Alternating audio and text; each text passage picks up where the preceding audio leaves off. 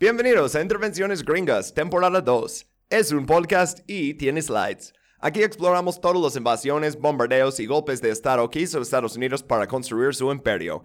Y ya regresamos, Bob. Güey, ya estamos de regreso. ¡Y qué emoción! Ya quería mucho hacer uh, parte del free feed.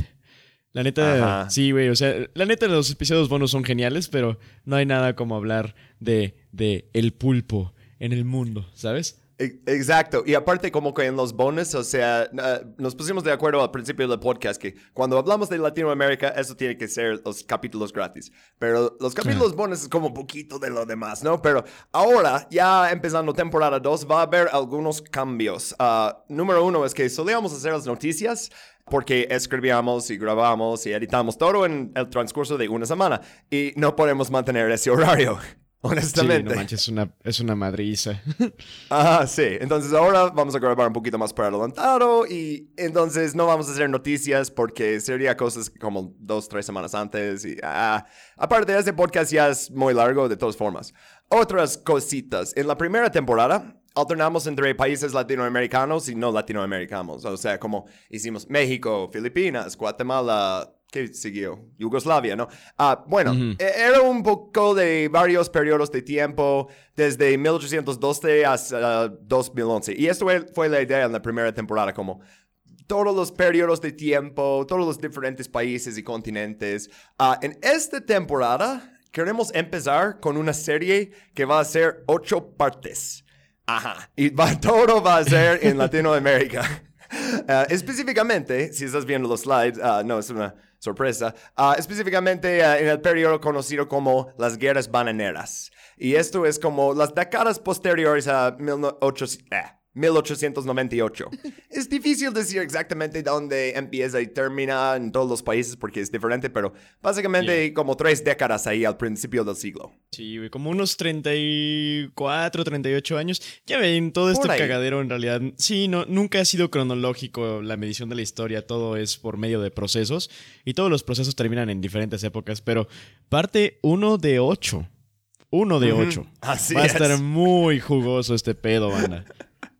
Este, y uh, para uh, informarles, porque la, la temporada pasada les troleamos y decimos que eh, cada vez iba a ser de Venezuela. Bueno, uh, tal vez regresamos a hacer eso, pero para esta serie vamos a tener el capítulo de hoy, que se trata de uh, Cuba y el Canal de Panamá. Luego Honduras, Nicaragua, República Dominicana y Haití, Costa Rica con Panamá en la Guerra del Coto, Colombia y México. Entonces, si escuchas todos los capítulos de esta temporada... recibirás un diploma honorífico de la Universidad de Intervenciones Gringas. Avalado por la UNAM. Sí. Oye, pero podemos dar diplomas, ¿no? O sea, es fácil, ¿no? Eh, um, sí podríamos hacer como un diploma digital, ¿eh? Eh, bandas, neta, vez. Si escuchan todo esto... Y, ¿sabes qué? Deberíamos hacer un examen para saber si sí lo escucharon, güey. Ajá. Ok, ¿cuáles de los siguientes países Estados Unidos no madreó? Y la, la lista está bien cortito. Ah, bueno, ok. Después de las Guerras Bananeras, esta serie, vamos a hacer un montón de otros capítulos que Bob y yo queremos hacer desde la primera lluvia de ideas. No les quiero hablar demasiado de ellos ahorita porque quiero mantener la sorpresa. Pero serán otra vez como diferentes lugares en todo el mundo. Algunos recientes, algunos más viejos. Uh, honestamente, uh, mucha guerra fría porque nos encanta leer documentos desclasificados de la C I A. Uh, es muy alucinante. Sí. Estoy uh, loco.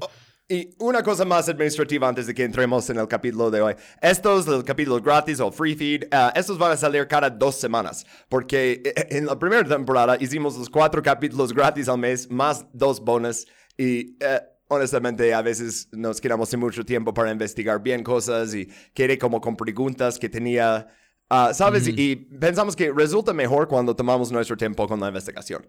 Uh, entonces, como cada semana vas a escuchar un capítulo gratis y luego, si estás en el Patreon, un capítulo bonus. Y si no, vas a escuchar nomás como la vista previa y tendrás que esperar una semana más para el siguiente. Uh, pero bueno, yes. más adelante van a escuchar un anuncio en medio del capítulo sobre nuestro Patreon. No hacemos otros anuncios, pero sí hacemos ese.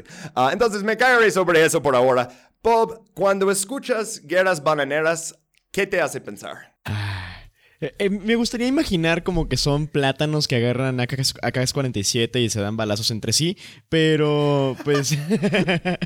como la guerra de los emus, ¿no? Ah, sí, güey, no manches. ¿Te imaginas sacar unos emus con lásers y la verga? Pero, Las, pero eh, emus sí, con lásers contra plátanos con tentáculos. ¿Quién gana? Oh, estaría bien perro. Okay. No, pero sí. Pero históricamente, lo primero que pienso, ¿qué te hace pensar? Sí, justamente como este periodo ya como... Eh, terminamos con el pedo de Napoleón, empezamos el periodo de las... De las... Ay, ¿cuál Napoleón? Aguanta, estoy pensando en otro... En otra... En otro siglo. No, pero terminamos este periodo ya como de... Eh, el imperialismo europeo y empieza el imperialismo gringo. Y pienso en específico en los países del Caribe, güey. Pienso mucho en los países del Caribe y en la... Pro, ¿cómo se llama cuando sigues como que... Pues como promoviendo la esclavitud, pero de otras maneras. Ya no es una esclavitud, por ejemplo, exageradamente racializada. Bueno, sí, sí lo es, pero ahora está institucionalizada, ¿no? Entonces es una esclavitud permitida por cuestiones económicas. Um, bueno, en realidad eso, ya que lo menciono así, suena muy, muy similar a la esclavitud a la que estamos acostumbrados. Pero um, sí, tiene, tiene que ver con plátanos y con... con este pedo del crecimiento desmedido de la United Fruit Company en específico. Sí, y este y puse United Fruit Company en el primer slide, pero honestamente no vamos a hablar mucho de ellos en este capítulo porque, como vemos en el siguiente slide, en Cuba, turismo y azúcar eran las principales industrias que les interesaban mm. a los gringos. Plátanos también, y vamos a verlo en Panamá también, pero hoy es realmente... Uh, se trata de plátanos, pero no... a la vez. Es más sobre las condiciones materiales que hicieron posible el resto de las guerras y toda la desestabilización de Centroamérica y el Caribe, específicamente como Cuba y Panamá. Como dices, terminamos el uh, imperialismo europeo, ¿no? Porque los dos mm. independizaron. Uh, bueno, Cuba de España y Colombia, uh, Panamá se independizó de Colombia. Uh, y se sí. convirtieron en, lo, en los primeros títeres del pulpo gringo en la región. Entonces es, ah, ahora somos independientes. Ah, pero hay banderas de Estados Unidos en todos lados y ellos tienen todos los contratos y todo el control y de repente tenemos que hablar inglés y ah, toda la cosa que viene Ajá, con sí. ser una colonia moderna en el siglo veinte. Sí, y justamente como también creo que es importante hacer esa distinción, ¿no? Entre imperialismos porque está muy cabrón, por ejemplo, eh, lo menciona Eric Hobsbawm en su libro sobre el imperialismo, pero eh, es muy diferente como el imperialismo colonial al neocolonialismo. Entonces, justamente lo que estamos viendo aquí es como el auge del neocolonialismo. Estamos empezando a ver que ya no hay como cuestiones de, ah, pues sí, vamos a ocupar estas tierras y vamos a promover nuestra cultura y vamos a propagar nuestro modo de vida. No, no, no, ya es como de que, ah, ok, literalmente vamos a llegar a estos lugares y vamos a volver a ser como colonias extractivas y meramente extractivas, pero lo vamos a hacer con un twist. O sea, todo este rollo es por cuestiones eh, económicas o por cuestiones de recursos. Ya no es ni siquiera como de que, ah, vamos a explotar a, a la gente por eh, sus riquezas, ¿no? Ya es como, vamos a explotar la tierra por sus riquezas y nos vamos a deshacer de la gente si es necesario. Exacto. O sea, uh, y qué grande que ya mencionaste colonialismo y esclavitud, porque me lleva a mi primer presidente de Estados Unidos que vamos a hablar hoy, Thomas Jefferson, uh, que escribió, uh, o sea, como ochenta años antes, uh, que Estados Unidos debería apoderarse de Cuba a la primera oportunidad posible. Y pues, ¿por qué dice Jefferson eso?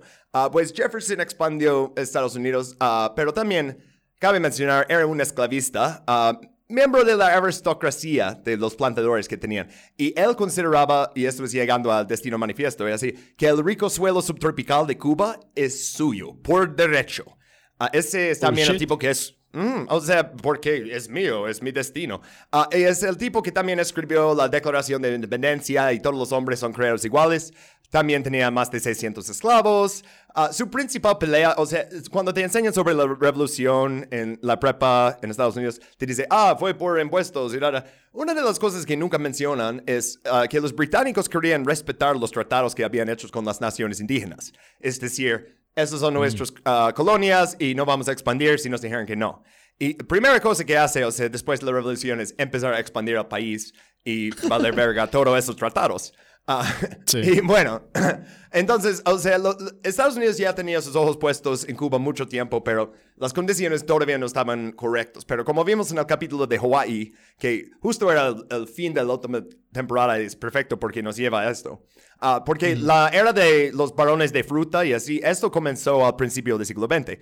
Pero antes, Estados Unidos buscaba las islas no por tanto como frutas, sino azúcar. O sea, todo lo de Hawái era azúcar primero y luego llegó la piña, ¿sí o no? Sí, sí, sí, completamente. Entonces, la, y gran parte de eso uh, es porque lo puedes enlatar después, lo puedes refrigerar y antes eso no era posible. Pero Cuba también tenía otra ventaja que t- tenía Hawái. O sea, aparte de sembrar azúcar y que se da muy bien el azúcar ahí, también está a noventa millas o en kilómetros, que es lo que todo el mundo usa, a ciento cuarenta y cinco kilómetros de Florida. Entonces, puedes llegar ahí incluso antes de aviones, muy fácil.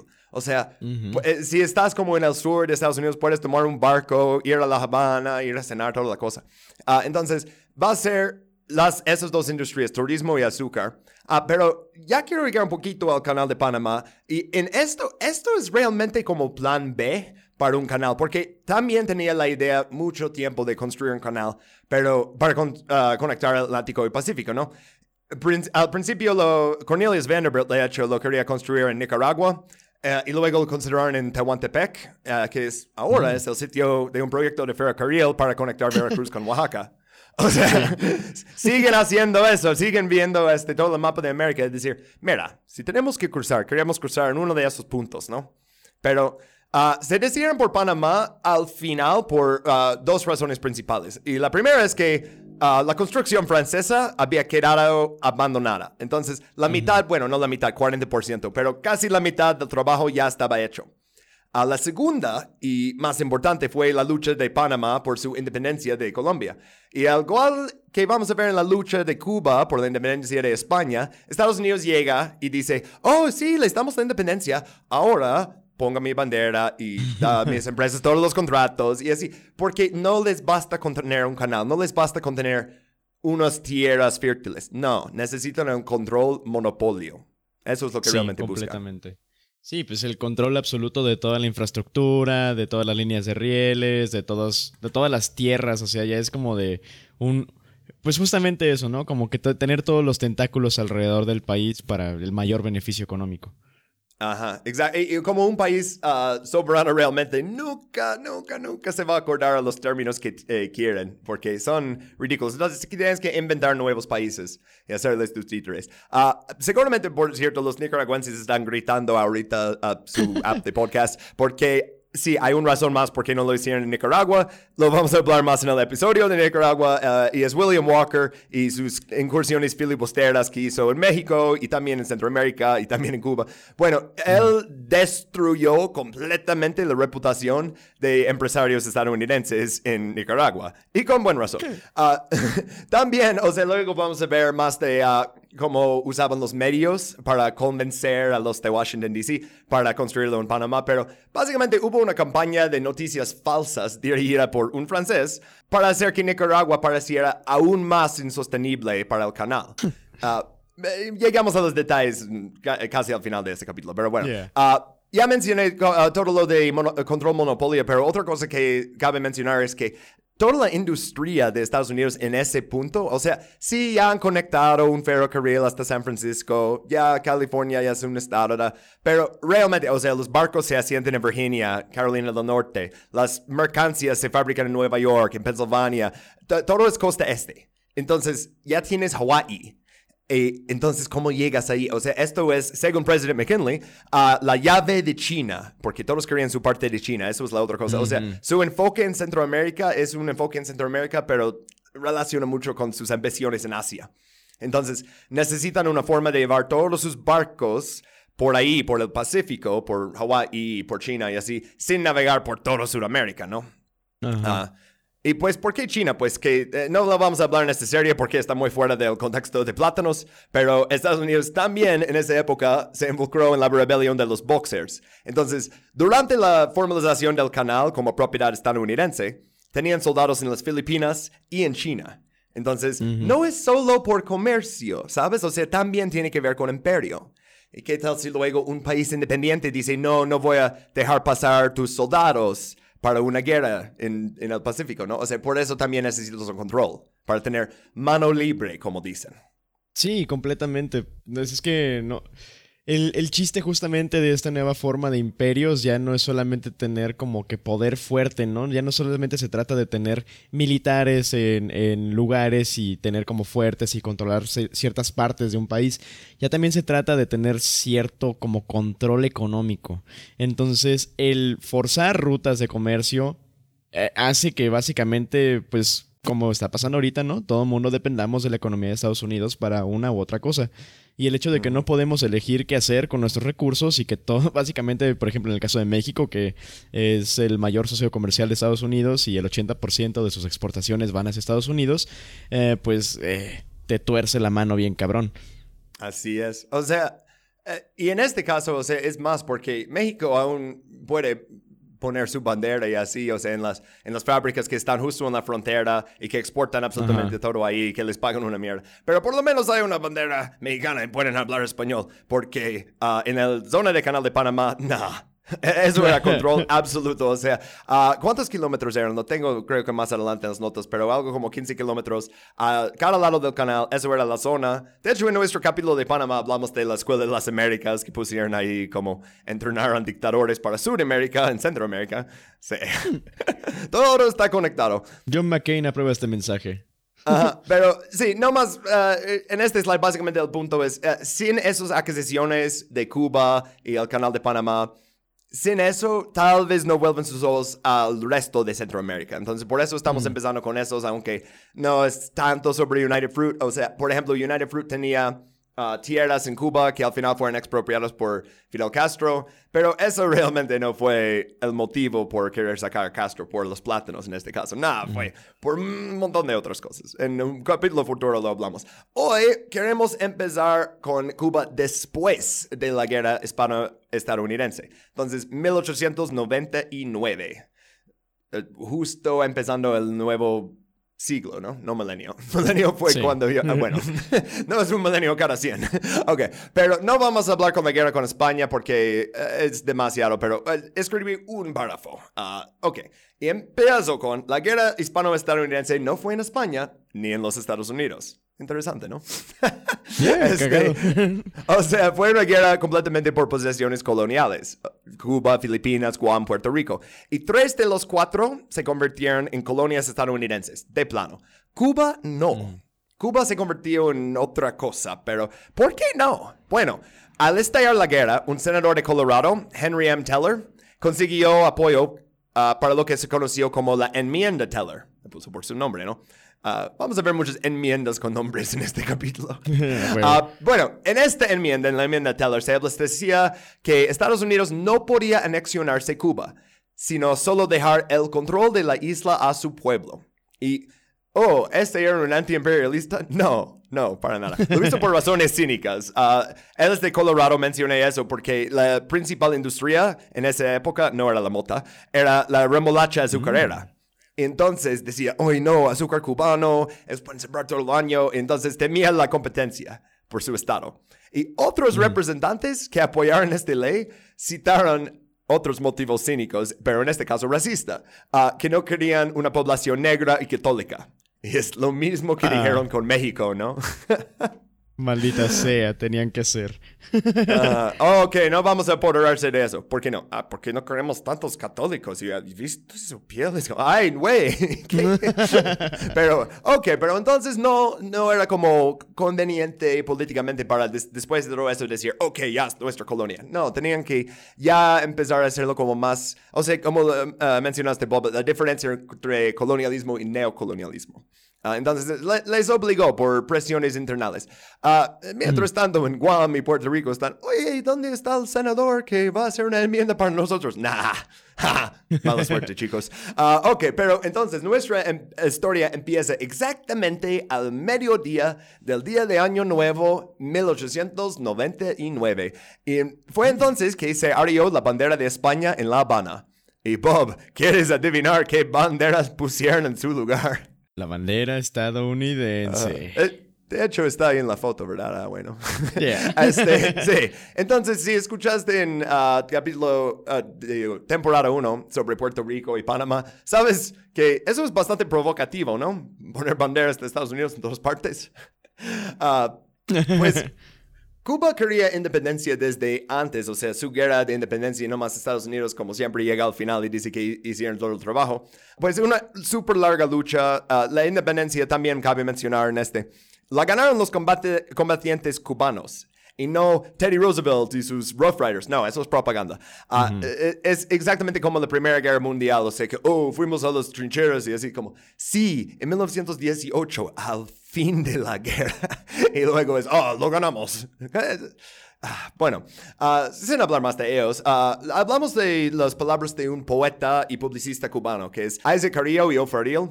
Y él escribió, uh, Bob, ¿ves esta parte? ¿Lo quieres leer? Yeah, eh, la intervención americana, en la que por una parte debemos numerosos beneficios, ha creado, por otra parte, un orden de cosas tan anómalo que es fuerte, que es fuente de constantes confusiones. Sabemos todo lo que queremos ser, pero ignoramos por completo lo que somos. ¡Wow, qué fuerte! Sí, lo encontré yo. Ah, esto es territorio de Bob porque es un poeta y es muy anglo-cultural. De hecho, lo encontré primero en una fuente en inglés y luego tenía que como buscar como en español. Y cuando lo leí en español, yo, ah, pierde mucho con la estúpida traducción a inglés, ¿eh?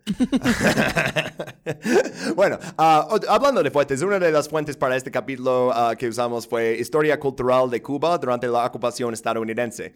Uh, y uh-huh. Esto empieza con una historia llamada Pedestales Vacíos. Y es un buen microcosmo de la crisis de identidad en Cuba. Entonces, no vamos a leer todo el capítulo y todo eso, pero le- les voy a hacer un resumen. Uh, doce de marzo de mil ochocientos noventa y nueve, había una estatua de la reina Isabel segunda uh, en la pra- en la Paseo de Prado, en La Habana. Y eso fue retirada ese día. Entonces, los mm. cubanos ya querían poner en su lugar uno de pues, sus propios héroes nacionales. Uh, y la sugerencia más popular fue José Martí. Eh, todos sí, conocen claro. José Martí, uh, es el poeta, también poeta, también político, uh, y fallecido unos años antes. Uh, también surgieron otros como Antonio Maceo, y él es un comandante de las fuerzas revolucionarias cubanas, y él realmente es uno de los más importantes de los que ganaron la independencia, no Teddy Roosevelt sí. de nuevo, pero... Antonio Maceo es afrocubano, entonces eh, esas opciones fueron más descartadas por las élites cubanas porque ya estaban, incluso en esa época, tratando de blanquear la historia. Martí mm. es blanco, Maceo era negro, entonces, aunque eran juntos, ¿sabes? O sea, pero no, Martí puede ser un ídolo uh, nacional y Maceo no, como Jesucristo. I- igual, sí, ¿no? Literal. O sea, que cada generación le pintan aún más rubio. Hasta sí, que sí, cien sí. años después dices, ¿quién es este blanquito? Bueno, ¿es Obi-Wan eh, Kenobi? Regresando a la estatua, ¿no? Entonces fue derribada en mil ochocientos noventa y nueve, pero luego fue vaciado este pedestal en uh, mil ochocientos noventa y nueve, y entonces se quedó vacío durante años, o sea, hasta mil novecientos dos. Y eso es cuando el gobierno títere de Tomás Estrada Palma adquirió una estatua de la libertad. O sea, igual de la que tienen en Nueva York. Entonces, te dice mucho de qué está pasando, ¿no? O sea que, ok, derrocamos uh, este símbolo de España. Queremos poner uno de nuestros héroes nacionales. No, pero no estamos exactamente de acuerdo con quién. Se queda vacío y al final, ah, pues Estados Unidos. Eso es lo que vamos a poner aquí. Pero mm. no se preocupen, banda, porque no se quedó ahí mucho tiempo. Porque esta estatua de la libertad fue derribada y destruida ah, como parte de una protesta nacionalista que estalló en La Habana diez de octubre de mil novecientos tres, un año después. Pero esta fecha también es importante porque es el trigésimo quinto aniversario del Grito de Yara. Y esto es el estallido de la guerra de los diez años, que tampoco vamos a hablar en este capítulo, nomás para mencionar la conexión, porque están eligiendo una fecha que es significante para la lucha de la independencia contra España, y lo están usando para rebelar contra su gobierno y su imagen de Estados Unidos que pusieron en su calle, ¿no? Mm-hmm. O sea, por eso me gustó como esta historia, pero vamos a llegar a, a Tomás Estrada Palma y la Enmienda Platt, pero primero, en este slide vamos a ver la ocupación antes de la independencia, entre comillas. Uh, y este slide es uno de esos que duele ver. Honestamente, creo que esta primera imagen tal vez es la cosa más racista que jamás incluí en un capítulo de eso y se trata de Estados Unidos, entonces, wow, increíble. Uh, pero, ok, hablamos del, de este tipo que aparece en dos imágenes, el gobernador militar de Cuba, Ahí esto es General Leonard Wood, o general. Seguramente él quería que le dijeran general. Pero bueno, uh, su misión declarada era norteamericanizar la isla. Y en caso de esto, que eso sea el primer capítulo que escuches, uh, esto significa que está a punto de hacer que todo el país lo odie. ¿Cuántas, sí. ¿Cuántas veces han hecho eso? Vamos a norteamericanizar Vietnam, vamos a norteamericanizar Afganistán. O sea, la gente no quiere tu pinche cultura, güey. Tiene su propia. Sí, uh, no manches. Y entonces, bueno, ¿cómo llegó este General Leonard Wood a su posición como gobernador absoluto de, de Cuba? O sea, el primer dictador de Cuba. ¿Cómo llegó este General Wood a su posición? Pues era amigo personal de Teddy Roosevelt. Move this man! Y también había sido el médico del presidente William McKinley. Uh, también, como vemos en estas fotos, era un pedazo de mierda racista. Esa caricatura, uh, esto no es un accidente que le dibujaron como lavando un niño afrocubano uh, y lo dibujaron como la manera más racista que pudieron. Porque para él, esto de norteamericanizar o civilizar la isla era eliminar la cultura afrocubana. Y también Malditos. es importante... Sí, y, y eso, esa representación de que es un niño, ¿no? Y tiene ahí como su sombrero descartada que dice Cuba encima, pero que es un niño. Eso también nos ayuda mucho a entender uh, la infantilización de los latinoamericanos para todas las fuerzas armadas de Estados Unidos, que piensan, mm. ah, sus mentes son simples y lentas y necesitan una figura paterna, tal vez blanca, que les muestre cómo merecer la independencia. O, Ay, aún Dios. mejor, pedir la anexación. Lo que él quería es que los mismos cubanos pidieran la anexación a Estados Unidos. Entonces, hmm. los afrocubanos no iban a hacer eso porque ven cómo son las cosas en Estados Unidos para la gente negra. Entonces, básicamente era mm-hmm. eliminar su influencia de política y llegar a ese punto de que, ah, pues ellos van a pedirnos una anexación. Uf. Sí, ay, feo, qué ¿no? asco, güey. Sí, porque absolutamente nada que ver, güey. Justamente se supone que... uno de los ideales por los que se lucharon en, en esas revoluciones ilustradas, ¿no? En la que entra la misma de los Estados Unidos es la au- autodeterminación de las personas. Y es como de que, güey, o sea... ¡Ah, qué asco, güey! Sí me da mucho, mucho coraje, güey, porque siempre es como de que... Su, su misma idea, ¿no? Era básicamente lo que hablábamos en el bonus de Superman. Vayan a suscribirse al Patreon. Eh, justamente como el... algo así como... Es que es, es lo que creemos que está bien y pues por eso quieren como que ir a otros lugares a poner ahí su marca, ¿no? Su modo de vida americano y es como de, güey, nada de lo que están haciendo en su país está bien. ¿Por qué creen que estaría bien en otros países? Pero no lo hacen en lugares muy fríos con suelos no tan ricos y... muy vientosos Ajá. y rocosos. No Además. hacen eso. No, siempre es Cuba, Hawái, México. Es donde pueden ganar un chingo de dinero, o sea. Pero luego la, el pretexto es, ah, mira, estos no están civilizados, tenemos que civilizarlos, quitándoles oro sus tierras, justo como hicimos con los indígenas. Uh, bueno, regresando a General Wood, uh, en los dos capítulos de la primera temporada, específicamente Granada y República Dominicana, vimos como durante la Guerra Fría utilizaban el miedo de una segunda Cuba y referencia a un levantamiento comunista, para justificar invasión. Porque dicen, mira, son otros países en el Caribe, ¿qué tal si hay una segunda Cuba? Y los soviéticos y sus misiles, bla, bla. Ah, uh-huh. Pues, esto es mucho antes de eso. General Leonard Wood hacía la misma cosa, pero se refirió a permitir que un gobierno de mayoría negra llegara al poder en Cuba, como permitir un segundo Haití. Entonces, en esa época no era anticomunista, era no podemos dejar otro país gobernado por negros. O sea, es más directo, ¿no? Oh, fuck. Sí, güey. Qué pedo. Porque oh, antes de que culero, Haití wey. iba a ser la segunda Cuba, Cuba iba a ser la segunda Haití. Es... Ah. Constantemente están así. Uh, bueno, uh, hablamos de esa tercera uh, imagen ahí que puse, el, otra caricatura bastante racista. Uh, ok, pues uno de los objetivos culturales afrocubanos de las autoridades gringas era el danzón. Y esto lo prohibieron la práctica de que las parejas se abrazaran fuertemente, como vemos ahí. O sea, eh, tal vez es difícil leer toda la capción ahí, pero básicamente está como, oh, él me está agarrando muy fuerte, no sigue las reglas nuevas. Uh, mm. Sí, es porque danzar, uh, danzar así resulta muy ofensiva para su sensibilidad protestante. de Wood y Roosevelt y todo lo demás, ¿no? Ah, sí. Bola de pendejos. Ah, pero no se preocupen porque sí pueden celebrar cosas, porque durante la ocupación militar se instituyeron las fiestas estadounidenses. O sea, cosas como el cumpleaños de George Washington y cuatro de julio. Ah, oh, shit. ¿Te imaginas un grupo de cubanos obligados a celebrar eso? O sea, como un, un asado con hot dogs y hamburguesas y están como, uh, ¿qué es eso? Como, sí, no mames, güey. De que ni siquiera hablo tu idioma, güey. ¿Por qué deberías celebrar tus fiestas? Eh, día uh, libre de trabajo. Eso es algo.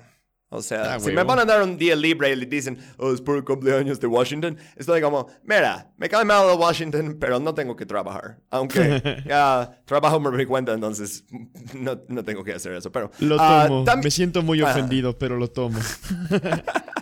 Pues uh, el inglés también se filtró como la nueva uh, lengua dominante. O sea, aparecieron carteles en las ventanas que dicen English spoken here, o bueno, uh, aquí se habla mm. inglés. Uh, y materiales de aprendizaje de uh, inglés se convirtieron en bestsellers. O sea, todos querían aprender inglés. O sea, ya la tienda puso un nuevo cartel que dice store. Este, incluso lo, mm-hmm. los mendigos de las calles, que si vamos a hablar de Habana en esta época, hay que hablar de todos los mendigos en las calles. Pues ellos aprendieron a decir, please give me a cent. Por favor, dame un centavo a los gringos que pasaban por ahí. Porque tenían Fuck. que hasta mendigar en inglés. O sea, gente que aprende wow. inglés para mendigar las migajas del imperio gringo. Suena como un call center. Bastante. Bueno. Uh, oh, Dios. uh, bueno, uh, un poquito más fuerte porque en esa época no tenían ni sanitación básica. Tenían, uh, muchos tenían parásitos por no tener zapatos, cosas así. Uh, pero bueno, durante esa ocupación cabe mencionar oh, que sí había mejores en la educación, pero ¿en dónde y por qué? Y eso es lo importante, porque la educación que pusieron se trataba de ese mismo impulso paternalista y súper racista. O sea, antes de que se convirtieron en posesión y nada, H K Haroon, un educador estadounidense, esto es en mil ochocientos noventa y ocho todavía, él fundó la primera organización cu- uh, cuyo propósito declarado era estampar el sistema educativo estadounidense en la ignorancia y laxitud cubana. O sea, literal está diciendo, son, son unos ignorantes y flojos, entonces, ¿vamos a borrar eso? Oh, uh, empezando y muy mal. Vamos a eliminar toda su cultura y a todas sus etnias. Sí. Fuck. Eh, la tasa de analfabetismo en Cuba en esa época era el setenta por ciento. Y entonces, durante ese periodo, uh, uh, se lograron algunos avances. Pero, en el momento de la revolución, eh, la revolución cubana en mil novecientos cincuenta y nueve... ya en las ciudades la tasa de analfabetismo era once por ciento. Entonces, mucho mejor en las ciudades. Pero uh-huh, en el sí. campo todavía era cuarenta y dos por ciento. Entonces, uh-huh. se nota la gran diferencia. O sea, ok, la gente está aprendiendo a leer si vives en la ciudad y tienes dinero. Uh-huh. Si vives en el campo, no. No tienes acceso a literalmente sí. nada. O sea, la, los educadores gringos no estaban interesados en mejorar la vida de los campesinos. Era, necesitamos crear una clase di- dirigente aquí de las ciudades que es como nosotros, que tiene partido liberal, partido conservador, uh, y hace toda la cosa de democracia liberal. Y, oh, los que trabajan en el campo, no, que se, que se chinguen. No me importa. Eh. ¿Y así? ¿Y, y qué diferencia, ¿no? Con ahorita, güey. Porque ahorita, por ejemplo, si mal no recuerdo, el índice de analfabetismo de Cuba es de el dos por ciento. En todo el país. Ajá. Y eso, o sea, eso es lo que hizo Fidel Castro tan popular cincuenta años después, porque su revolución tenía como base principal los campesinos, los que mm. fueron más abandonados y explotados por todos estos años de control estadounidense. Entonces, sí. militares gringos, mismo patrón, creando sus propios futuros enemigos, ya durante más de un siglo. No uh, manches. Pero entonces, estaba hablando de como esa clase de gente que van a tener, pero ¿qué pasa con toda la antigua nobleza? O sea, terrateniente, la, la clase alta, y cabe mencionar blanca de Cuba, ¿se les mm. permitiría mantener sus posiciones de privilegio? Bob, ¿qué opinas? Pues... Mm. La neta, o sea, no sé cómo sentirme, güey. Tengo como sentimientos encontrados, ¿sabes? Porque, por un lado, eh, eso pues les permite ten- seguir teniendo como cierto foothold, ¿no? A las Ajá. clases que ya tenían poder, ¿no? Entonces no se pierde tanto de la autonomía como del país. Eh, pero al mismo tiempo, o sea, sabemos que es por un motivo muy jodido y que es literalmente nada más como para de que, ah, bueno, es que ellos se encarguen del cagadero y además... son blancos, entonces no nos sentimos mal de hablar con ellos, y pero que ellos se encarguen de todo lo demás. O sea, es como... Mmm, sé que no es por un buen motivo, y al mismo tiempo sé que tampoco los aristócratas van a hacer como que buenas cosas en general, pero... Eh, es raro. Sí. Uh, pues, en cuanto a como su privilegio, sí, pero otras cosas no... tanto. Uh, voy a leer un párrafo de una de las otras fuentes que tenemos, una breve historia de Cuba, y dice: la falta de capital y de fuentes de crédito colocaba a las clases terratenientes cubanas en una posición extremadamente desventajosa para restablecer sus negocios, sobre todo los relacionados con la importante industria azucarera, muy dañada por la guerra. Entonces, posiciones mm. de privilegio, sí, puedes tener un puesto tal vez en, en este negocio o el otro, pero ya no vas a ser el dueño de la empresa, especialmente si se trata de azúcar, porque por eso vinieron.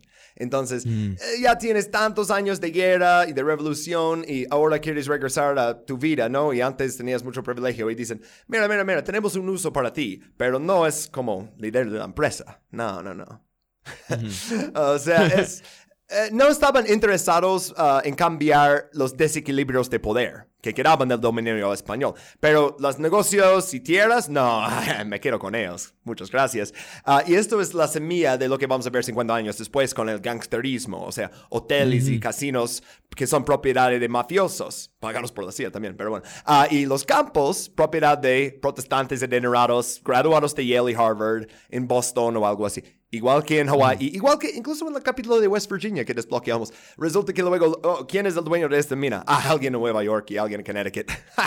yeah. Ay, hablan de los East Coast elites, ¿no? Pues son, no tiene nada que ver con el Partido Demócrata, tiene más que ver con quién tiene dinero. Pero uh, no quiero sí. hablar más de veintiséis de julio y este. Regresamos a veinticinco de julio mil novecientos. Y eso es cuando el gobernador Wood emitió la Orden Militar número trescientos uno. Y eso declaró que Cuba redactaría una constitución.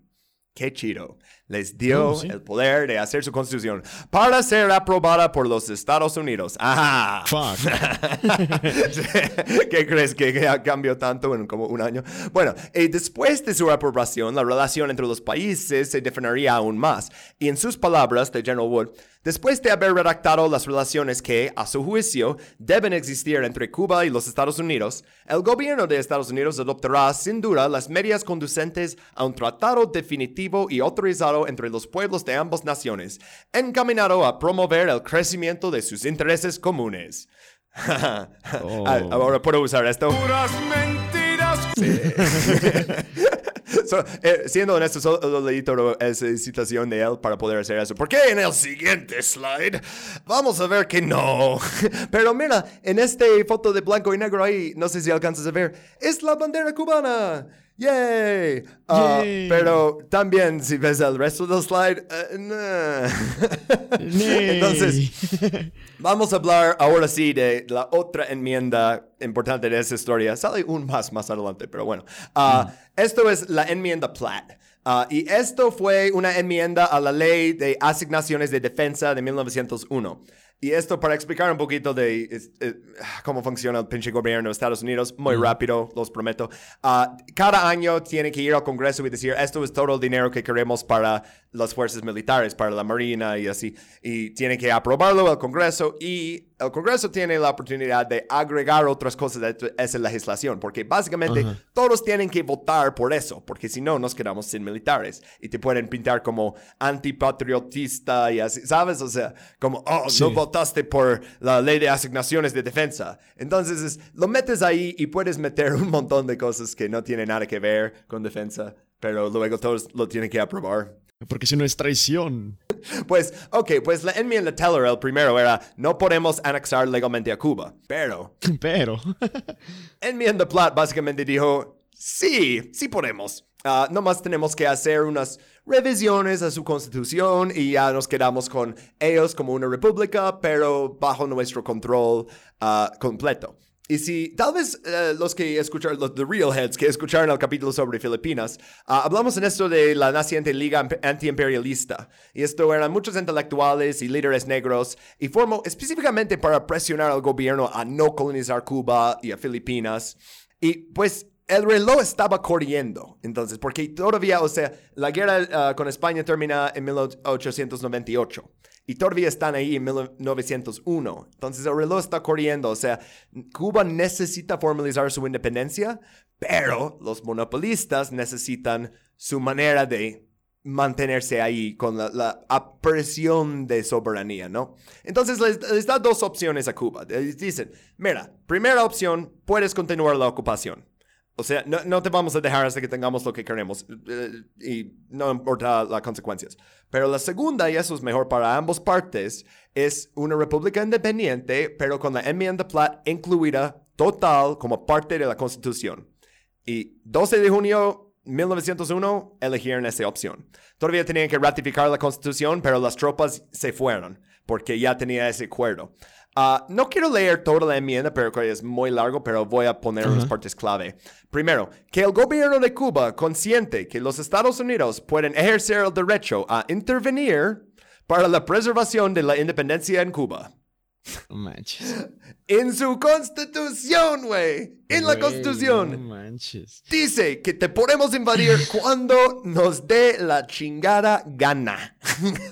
No mames, güey. O sea, ¿cómo vas a tener eso en tu constitución si no es un gobierno títere, no? Uh, Machín, no, uno... es que qué descaro, güey. Porque luego dicen, no, es que los problemas de Cuba en realidad venían de otras cosas. Güey, literalmente tienes en tu constitución el hecho de que un, un, un país ajeno, güey, puede venir a chingarte la madre cuando quiera. O sea, todo este pedo, güey, es, o sea, fue orquestado justamente por Estados Unidos y lo escribieron ellos, güey. Lo aprobaron ellos también en su congreso. No es como que puedan decir de otra manera, güey. Güey, qué uh-huh. puta sinvergüenzada, no mames. Eso solo es la primera parte, porque luego, que se ratifican y convalidan todos los actos de los Estados Unidos en Cuba durante su ocupación militar. Entonces, también tenía que poner en su constitución, todo lo que nosotros pusimos, todos los contratos que dimos, todas las condiciones, no pueden deshacer nada de lo que hicimos.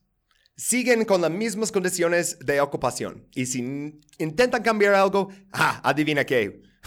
Cláusula uno, te ponemos a invadir. Uh.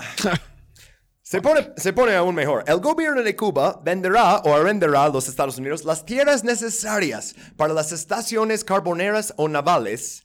Entonces, en otras palabras, nos quedamos con la bahía de Guantánamo.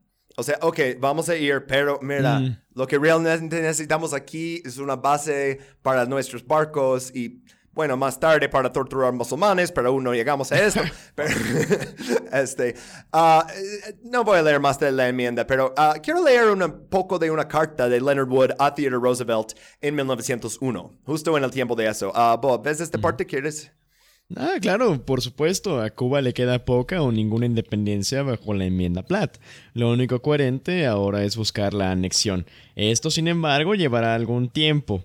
Con el control que tenemos sobre Cuba, un control que pronto se convertirá sin duda en posesión, pronto controlaremos prácticamente todo el comercio de azúcar del mundo. La isla se americanizará gradualmente y tendremos con el tiempo una de las posesiones más ricas y deseables del mundo. ¡Qué descaro! Sí, o sea, tenía, tenía que guardar esto justo para después de hablar de enmienda Platt, porque está diciendo, esa legislación existe para darnos control sobre azúcar, para convertir esa isla en nomás una monocultura y usarlo para nuestro beneficio. O sea, es destino manifiesto es lo mismo de Thomas Jefferson pensando que era suyo por derecho eh, casi un siglo después. Uh, entonces, tienen que poner política ahora porque necesitamos democracia. Pero uh, la política preferida en Latinoamérica para Estados Unidos uh, siempre es un sistema bipartista de liberales y conservadores. Y también siempre que vienen y ocupan dicen, oh, también necesitan Guardia Nacional y necesitan mm. un ejército más grande con nuestros avisores. Pero básicamente la cosa de liberal y conservador. Lo vimos en el capítulo de República Dominicana también. Uh, creo que lo vimos un poquito en el capítulo de Chile. Uh, ok, pues... Sí. En, ajá, sí. Eh, eh, regresando a Cuba, es lo que fomentaron en Cuba. Y la elección, primera elección uh, como república en mil novecientos dos fue bipartista. Pero en el último momento, el contrincante de Tomás Estrada Palma se retiró de la carrera y dijo, no, va a haber un grande fraude electoral. Entonces, uh, solo el representante del Partido Conservador se quedaba, los liberales decidieron apoyarlo, porque Tomás Estrada Palma en esa época no había hecho nada de eso, o sea, era una figura de la revolución y todos le parecían un candidato aceptable. Uh, aunque... A pesar de haber formado parte de la revolución, había vivido tanto tiempo en Estados Unidos que también tenía la ciudadanía de ahí. Entonces, es literal, mandamos uno de, uno de los tuyos, pero también es uno de los nuestros. ¿Cómo ves? ¡Qué loco! Uh, pues, pero sí, o sea, la mayoría de los cubanos, o sea, cuando, aunque esas elecciones a lo mejor... había irregular, irregularidades, ajá, ¿no? Pero eh, no estaban como muy en contra de él todavía. Pero uh-huh. luego, pues se puso a trabajar firmando cualquier tratado que le diera Estados Unidos. Uh, por eso dibujaron esta caricatura de él con el collar de perro, que nomás sí. quitaron España y ponen el otro. Uh, y, pues no quiero leer todo el texto de esos tratados, pero uh, les voy a dar una reseña. Uh, se formalizó lo de Guantánamo. Aunque eso uh-huh. para los apoyantes de Palma eh, los recuerdan como, oh, eso fue como un logro, porque Estados Unidos quería cuatro bases navales. Y después de él decir como, ah, pues el Congreso, uh, uh, ¿qué tal nomás Guantánamo? Y dice, ah, ok. Entonces, ok. Uh, también se le dio a Estados Unidos derechos comerciales exclusivos en los mercados cubanos. Como estabas Fuck. diciendo de México, ¿no? Uh, y uh-huh. pues se convirtió en ley el monocultivo de azúcar. Eh, ya no podías sembrar otras cosas en estas tierras y porque eh, básicamente es, eh, tenemos que sembrar azúcar y punto. Ah, ¿comer? ¿Qué es eso? ¿La gente necesita comer? ¿Necesitan plantar otras cosas que no sean azúcar porque no pueden comer azúcar todo el tiempo? Eh, no mm-hmm. creo. Sí, o sea, y, y como siempre, o sea, eh, queremos eh, el materia, la materia prima, ¿no? Queremos que nos des azúcar y luego te vendemos la Coca-Cola. Aunque mm. ya ni metemos azúcar a Coca-Cola, ¿verdad? Ya es con maíz. Ah, bueno, este... uh, pero sí, independencia. O sea, tiene la, la bandera cubana. Es algo... Y bueno, uh, en mil novecientos tres, la Constitución cubana, ya aprobada, ratificada, incluía todas las provisiones de la Enmienda Platt. Entonces ya terminó ese debate. Uh, pero en mil novecientos cuatro tuvieron elecciones congresionales. Y pues... el sistema de partidos, como siempre, se convirtió en una influencia corrupta y nepotizante en la política. Porque mm. los conservadores tienen poder ahorita. Ellos pueden ofrecer más. Si, si, si votas a mí, uh, te puedo dar un trabajo en no sé qué, uh, tal departamento. Uh, puedo hacerte algún favor si votas a mí. Pero los liberales uh-huh. era más difícil ofrecer eso a los partidarios porque no tengo el poder en ese momento. Entonces, obtuvieron muy pocos escaños en esas elecciones. Entonces, todos los liberales decidieron, no vamos a presentarnos en el Congreso. Entonces, un año después de la nueva Constitución y Enmienda Platt, el gobierno cubano no pudo mantener el quórum. Entonces, no pudieron formar un gobierno y todo. Es que era muy obvio que era una estafa. Uh, entonces, sí. lo, los conservadores decidieron responder con una purga de todos los funcionarios públicos liberales, incluidos Fuck. los barrenderos. Si, si barres la calle por el gobierno y eres del Partido Liberal, ya, yeah, te quedaste sin trabajo. No uh, manches. Sí, qué brutal, güey. O sea, y es como, güey, pero ¿es democracia o no? Bueno, porque obviamente el Partido Conservador hacía eso porque eran el favorito de los gringos. O sea, saben que no, mm. no van a interferir, decir, no pueden hacer eso. Ah... Uh, El Partido Liberal también estaba lleno de afrocubanos y por eso no se le podía mm. permitir ganar. Ah, bueno. Otra cosa que hizo Estrada Palma uh, fue, uh, había disuelto las mambisas o ejército mambi, y eso es la concentración de poder negro en las fuerzas revolucionarias. Entonces, mm. ya, oh, que okay, uh, ya voy a disolver esta unidad. Esto enseña su buena fe como defensor de supremacía blanca para Estados Unidos. Entonces...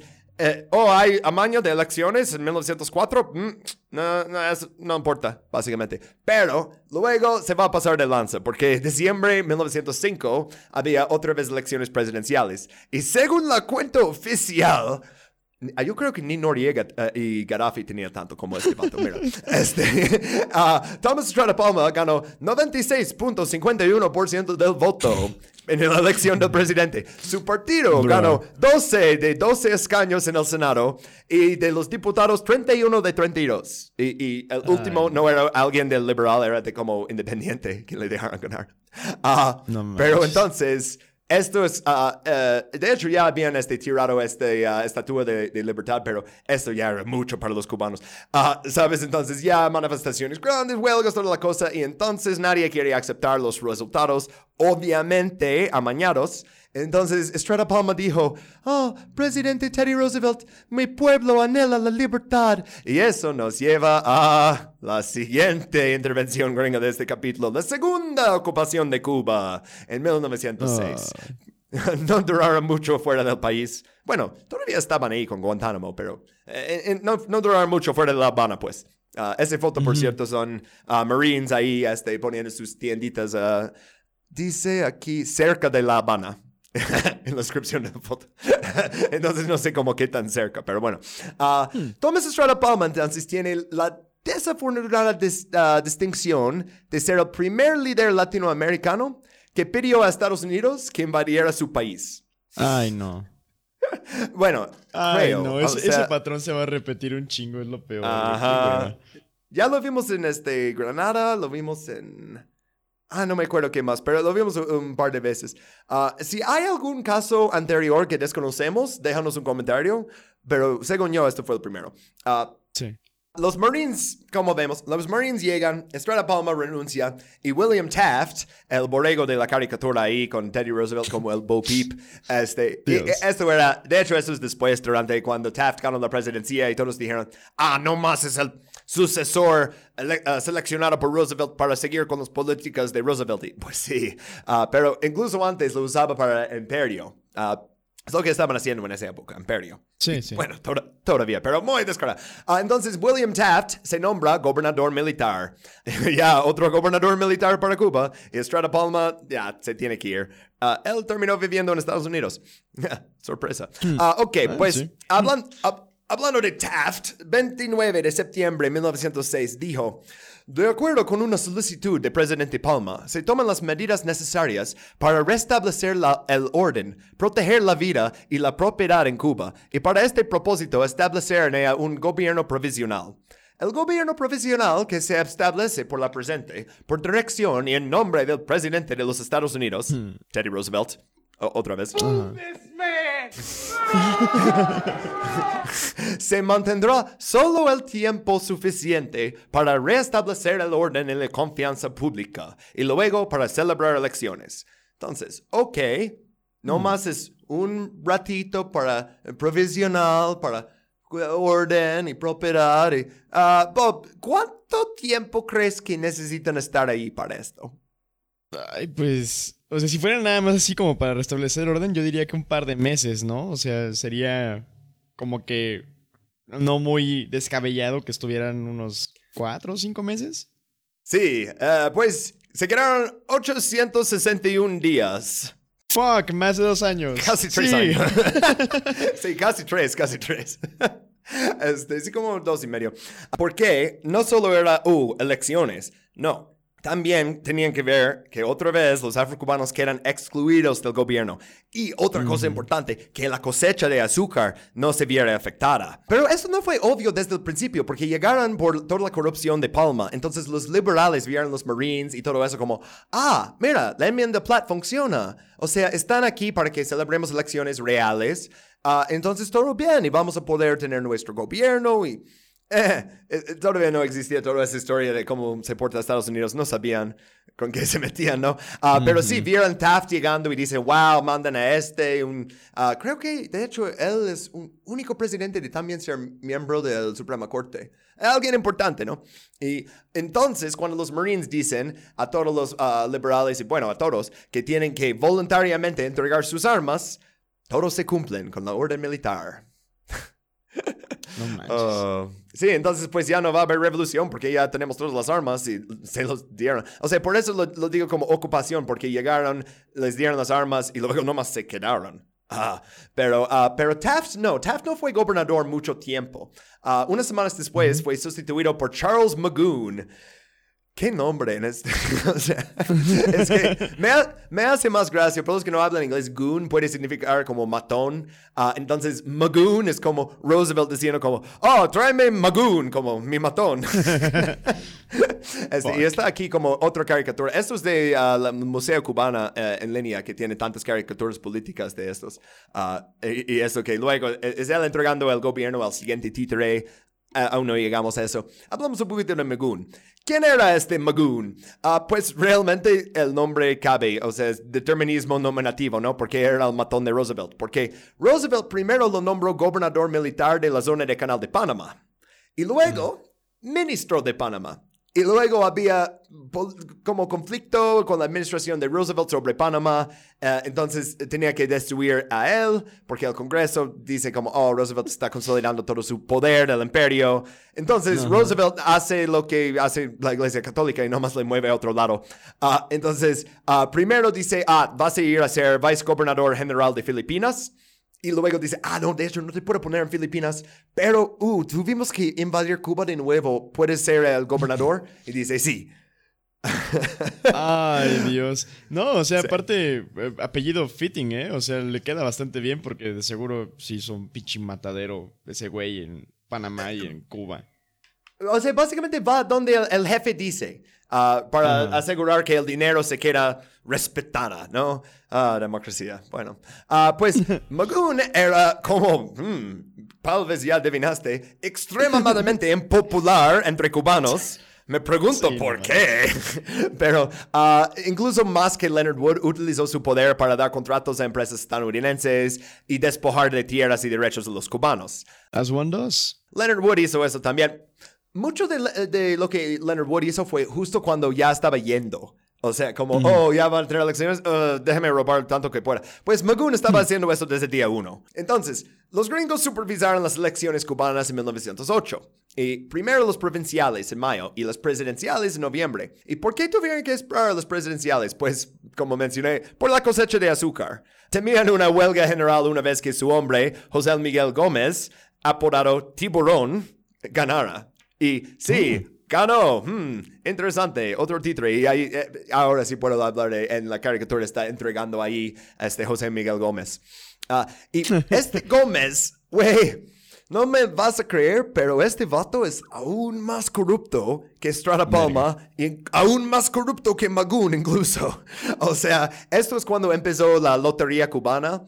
Y los juegos de azar se convirtieron en una parte súper importante de la economía durante, bueno, todo este periodo neocolonial. Entonces, por Ajá. eso dije, como antes eso era como la semilla del gangsterismo, pues haz de cuenta que José Miguel Gómez llegó a regarlo y darle solecito y un poquito de fertilizante. uh, porque Manches. Más tarde en este periodo colonial, esto va a traer figuras de crimen organizado como Meyer Lansky, centrotraficante. Uh, pues... Eh, Llegando a eso después, Gómez tomó posesión veintiocho de enero de mil novecientos nueve. Últimas tropas estadounidenses salieron seis de febrero, mismo año. Y así terminó segunda ocupación de Cuba. Yay. Y las tropas que participaron recibieron una de estas medallas super racistas que puse ahí, de como la, la Dama Libertad y el cubano campesino ahí de rodillas frente de ella. Y dice la pacificación cubana. Ah... Uh, Wow. Ay, no. Es, en el otro slide dije, wow, esto es muy racista, pero en este es como, ah, otra vez lo hicieron. Uh, vamos, no a cambiar un, vamos a cambiar un país de, de su modo de vida normal y vamos a hacer que nada más siembren caña de azúcar. Vamos a robarnos todos sus recursos y luego vamos a hacer que esté plagado de juegos de azar. Yeah, mm. pacificación. Pacificación. Y ahora todavía hay mendigos en la calle, ya hay más prostitución y delincuencia, toda la cosa, pero, ah, no, eso es el problema de que uh, son católicos, entonces rezan mal. Uh, si fueran no. protestantes, entonces vamos a mandar a los misioneros. Ay. Uh, bueno, uh, no más, uh, quiero decir una cosa más de la medalla, que uh, en el capítulo que hicimos de Smedley Butler, él decía eso, que, oye, antes nos daban bonos de guerra y ahora solo nos dan pedacitos de ho- hojalata. Y eso es el caso con esto, porque, o sea, la, la, la última vez que algunos de esos mismos Marines vinieron a Cuba en la guerra hispano-estadounidense, les pagaron bonos, como, mira, estamos robando un chingo de cosas, ten, les damos dinero a cada uno. Y ahora es, ah, viniste a la pacificación y ay, nos ayudaste a tomar el control de la isla y ganar mucho dinero, ten, ten este, ten este ojalá te racista, tal vez en cien años... tus nietos van a poder venderlo en eBay o algo. Uh, el siguiente slide, por cierto, eh, queremos dedicarnos más a, a temas más específicos en esta temporada, pero no pude resistir la oportunidad de tomar un gran tangente, tangente en este siguiente slide. Y es, eh, siempre busco fuentes primarias como cosas que escribieron en ese momento, ¿no? Encontré, entonces, encontré esta carta escrita el cuatro de abril de mil novecientos ocho de Teddy Roosevelt a Charles Magoon. Y habla del tipo de gobierno que deberían dejar tras el abandono de la isla, en sus palabras. Uh, como, viene el momento que tenemos que abandon Cuba. No. O sea, abandonado realmente. O sea, uh, pues Roosevelt menciona haber uh, hablado con un socio, y él nomás dice Barón Sternberg, sobre el futuro de Cuba. Y su consejo mm. es dejar a asesores a cargo del ejército y aumentar su número. Entonces tienes sus asesores ahí en el ejército, también otros mm. asesores a cargo del Departamento de Justicia y otros asesores a cargo del Tesoro. En otras palabras, si vas a salir de Cuba, asegúrate que sigues teniendo tentáculos en el ejército, en las cortes y sobre todo en el dinero. Oh, y, shit. Pues sí, y Teddy Roosevelt básicamente está escribiendo a Magoon para decir, este Barón Sternberg es un brillante y deberíamos a, a hacer exactamente lo que él dice. Y luego escribe la reacción de otro asociado a los consejos de Sternberg. Y él dice, mm. me complace mucho que usted, Barón Sternberg, le dijo al presidente sobre la situación cubana. Estoy seguro de que su diagnóstico es el correcto. En lugar de dos partidos políticos, Cuba tiene ahora media docena o más de facciones y los celos y odios que han surgido en los últimos dos años hacen imposible un gobierno cubano exitoso durante un tiempo considerable, a menos que sea controlado y sostenido por Estados Unidos a través de un protectorado o algo por el estilo. Algo mm. por el estilo, ¿no? El, un peligro que veo es que una tercera intervención puede ser resistida y eso significaría una guerra, guerra de guerrillas y la pérdida de muchas vidas, no tal vez por las balas, sino por las fiebres. Una repetición en cierta medida de la experiencia de España. Es importante aquí que dice, esto podría ser resistida porque le, en la segunda uh-huh. ocupación de Cuba llegan y dicen, danos solo las armas, estamos aquí para poner orden. Y, y todos dan las armas, pero dicen, mmm, si tenemos que regresar, yo creo que va a ser algo estilo Vietnam o estilo Viet- de Filipinas o estilo uh-huh. el Pacífico en Segundo mu- Mundial, que es cuando llevas diez mil personas a, a hacer camping allá en el bosque tropical, todos van a tener pinche diarrea el siguiente día. O sea, sí. es, es malo, chicos. Uh, incluso uh, antes de vacunas y antes de antibióticos más. Uh, pero otras cosas que me llaman la atención en esta carta. La primera es la parte final, o sea, uh, esa parte de, oh, la, la muerte por fiebre. Pero la segunda, y por eso lo puse en las slides, Barón Sternberg es el pinche barón blanco sangriento. Por los que no conocen, se llama Barón Nikolai Robert Maximilian Freiherr von Ungern-Sternberg. Y a la verga. Los nombres en este capítulo, te dije. Este, una de las personas más jodidas en este periodo de la historia. O sea, cuando vi el nombre de Barón Sternberg en una carta de Teddy Roosevelt, estaba como, ¿qué? Dije, conozco un Barón Sternberg, ¿será lo mismo? Y revisé, sí, es exactamente lo mismo. Uh, escuché un podcast que hizo una serie sobre este tipo, es súper absurdo. Resumen muy breve, fue una monarquista uh, rusa, o sea que quería mantener la monarquía en Rusia. Uh, muy anticomunista, luchó contra los bolcheviques durante la Revolución Rusa. Luego se fue a Mongolia, expulsó a los chinos y trató de u- unir al país bajo un khan.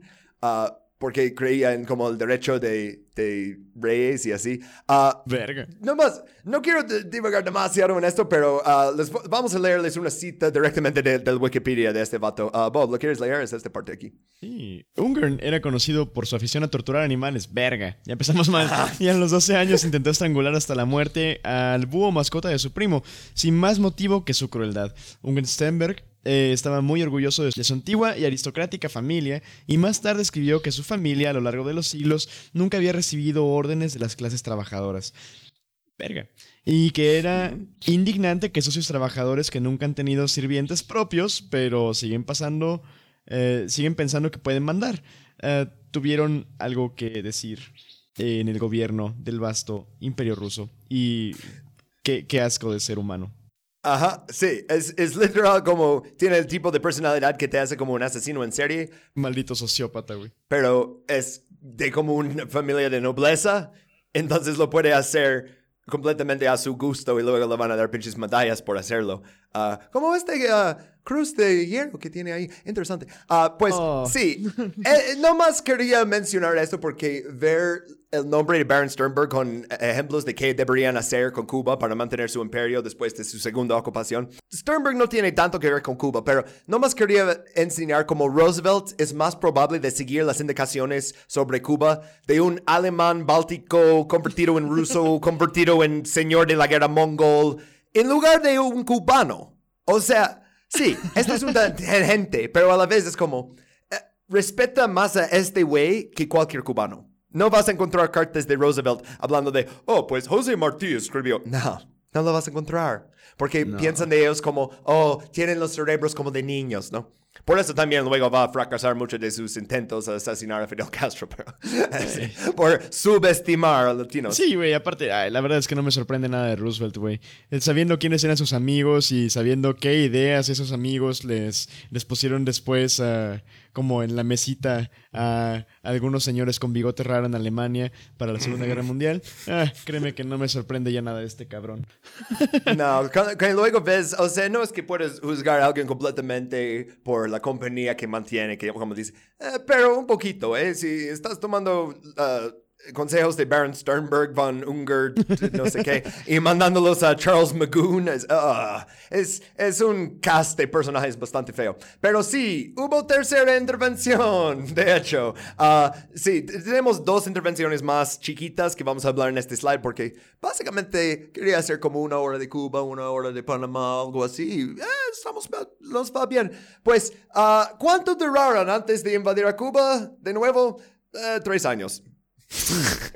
O sea, Dios. Nunca duran mucho. Uh, entonces, uh, en este tenemos unas pocas imágenes de lo que existen de uh, esta parte de la historia cubana. Y esto es, uh, en español lo dicen el levantamiento armado de los independientes de color.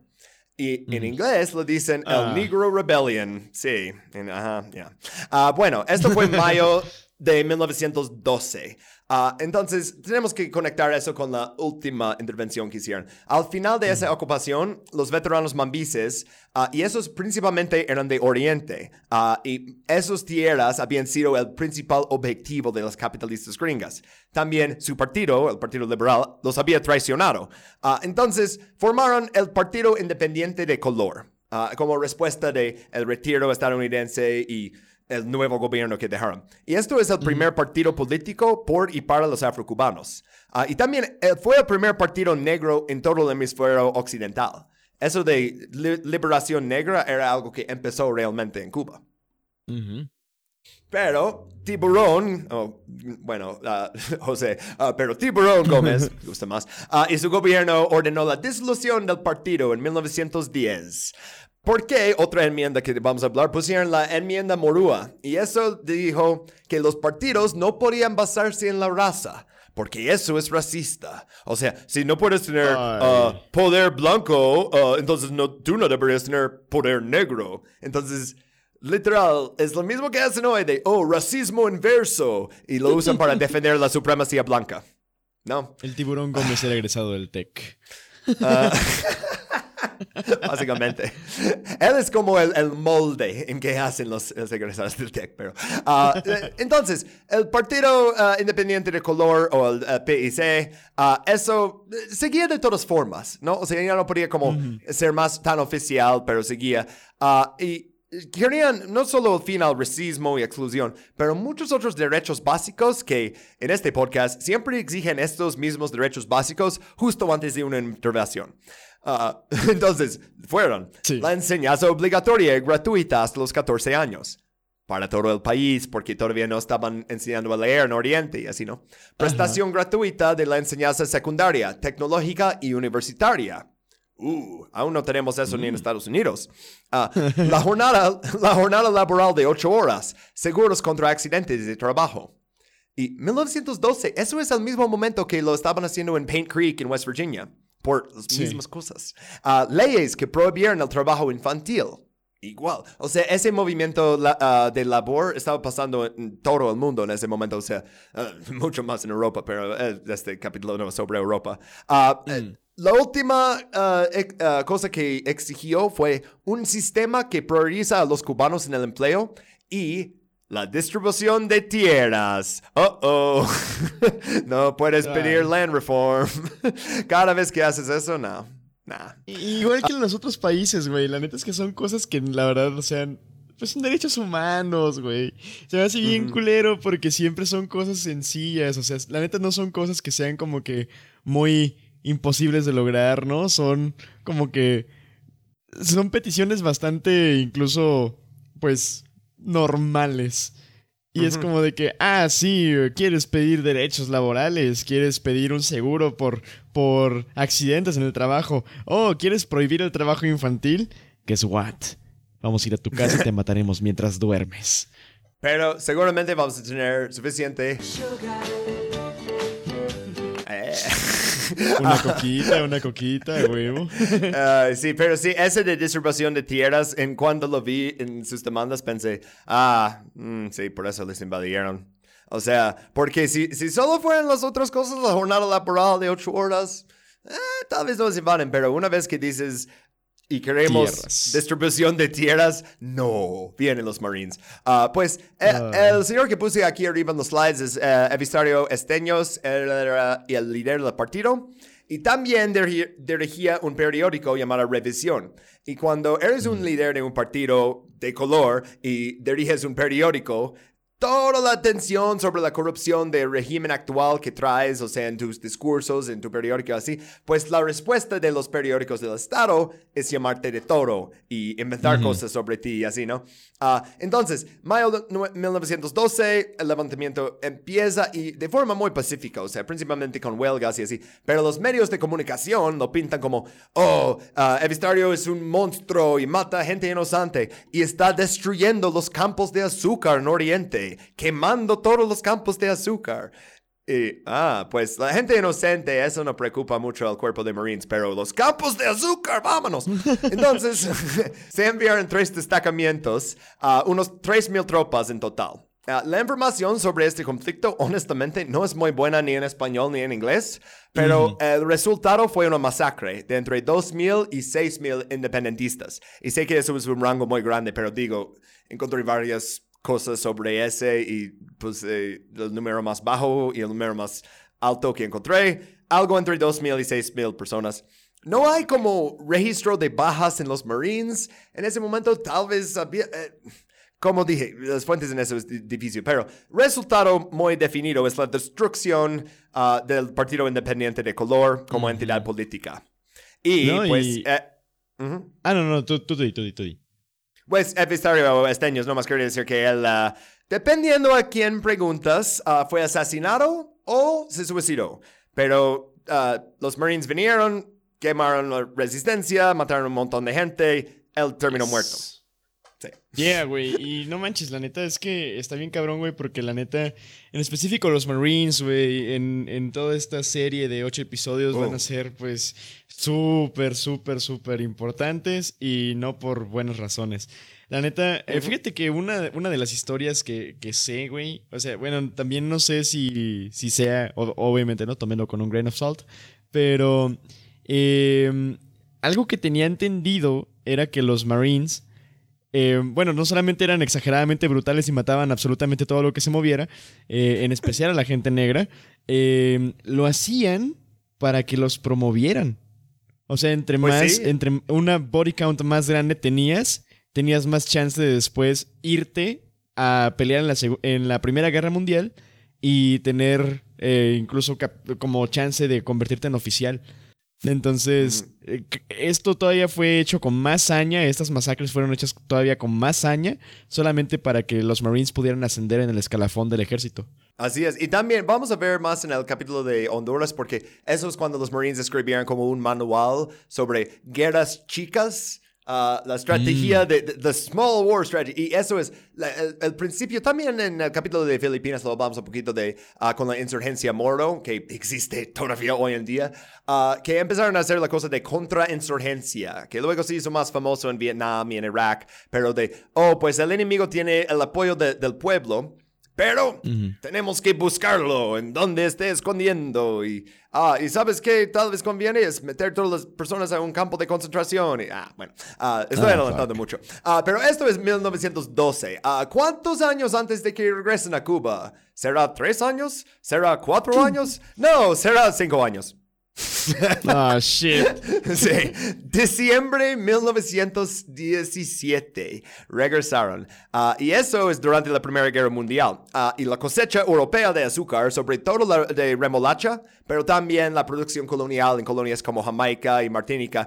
Todo eso fue destruido por años de guerra y, pues, submarinos uh, alemanes, toda la cosa, ¿no? O sea, entonces, uh-huh. uh, el descontento de los trabajadores también supuso un problema para el cultivo de azúcar en Cuba. Entonces, Estados Unidos ya había declarado la guerra al Imperio Alemán en abril ese año, pero la mayoría de los soldados no llegaron a Europa hasta mil novecientos dieciocho. Pero en diciembre, o sea, antes de eso, mandaron Marines, ya en una guerra mundial, pero no, primero tenemos que ir a Cuba para enseñar a esos trabajadores que necesitamos ese azúcar, que ahora es más valiosa que nunca, porque sabían que esa guerra que está pasando en Europa nos da una oportunidad de ganar más riqueza en la posguerra. No tanto como yeah. la siguiente guerra, pero ya ese, ¿no? O sea, y al principio las tropas vinieron, y no a Guantánamo Bay, sino a área afuera de La Habana, para entrenar en un clima cálido.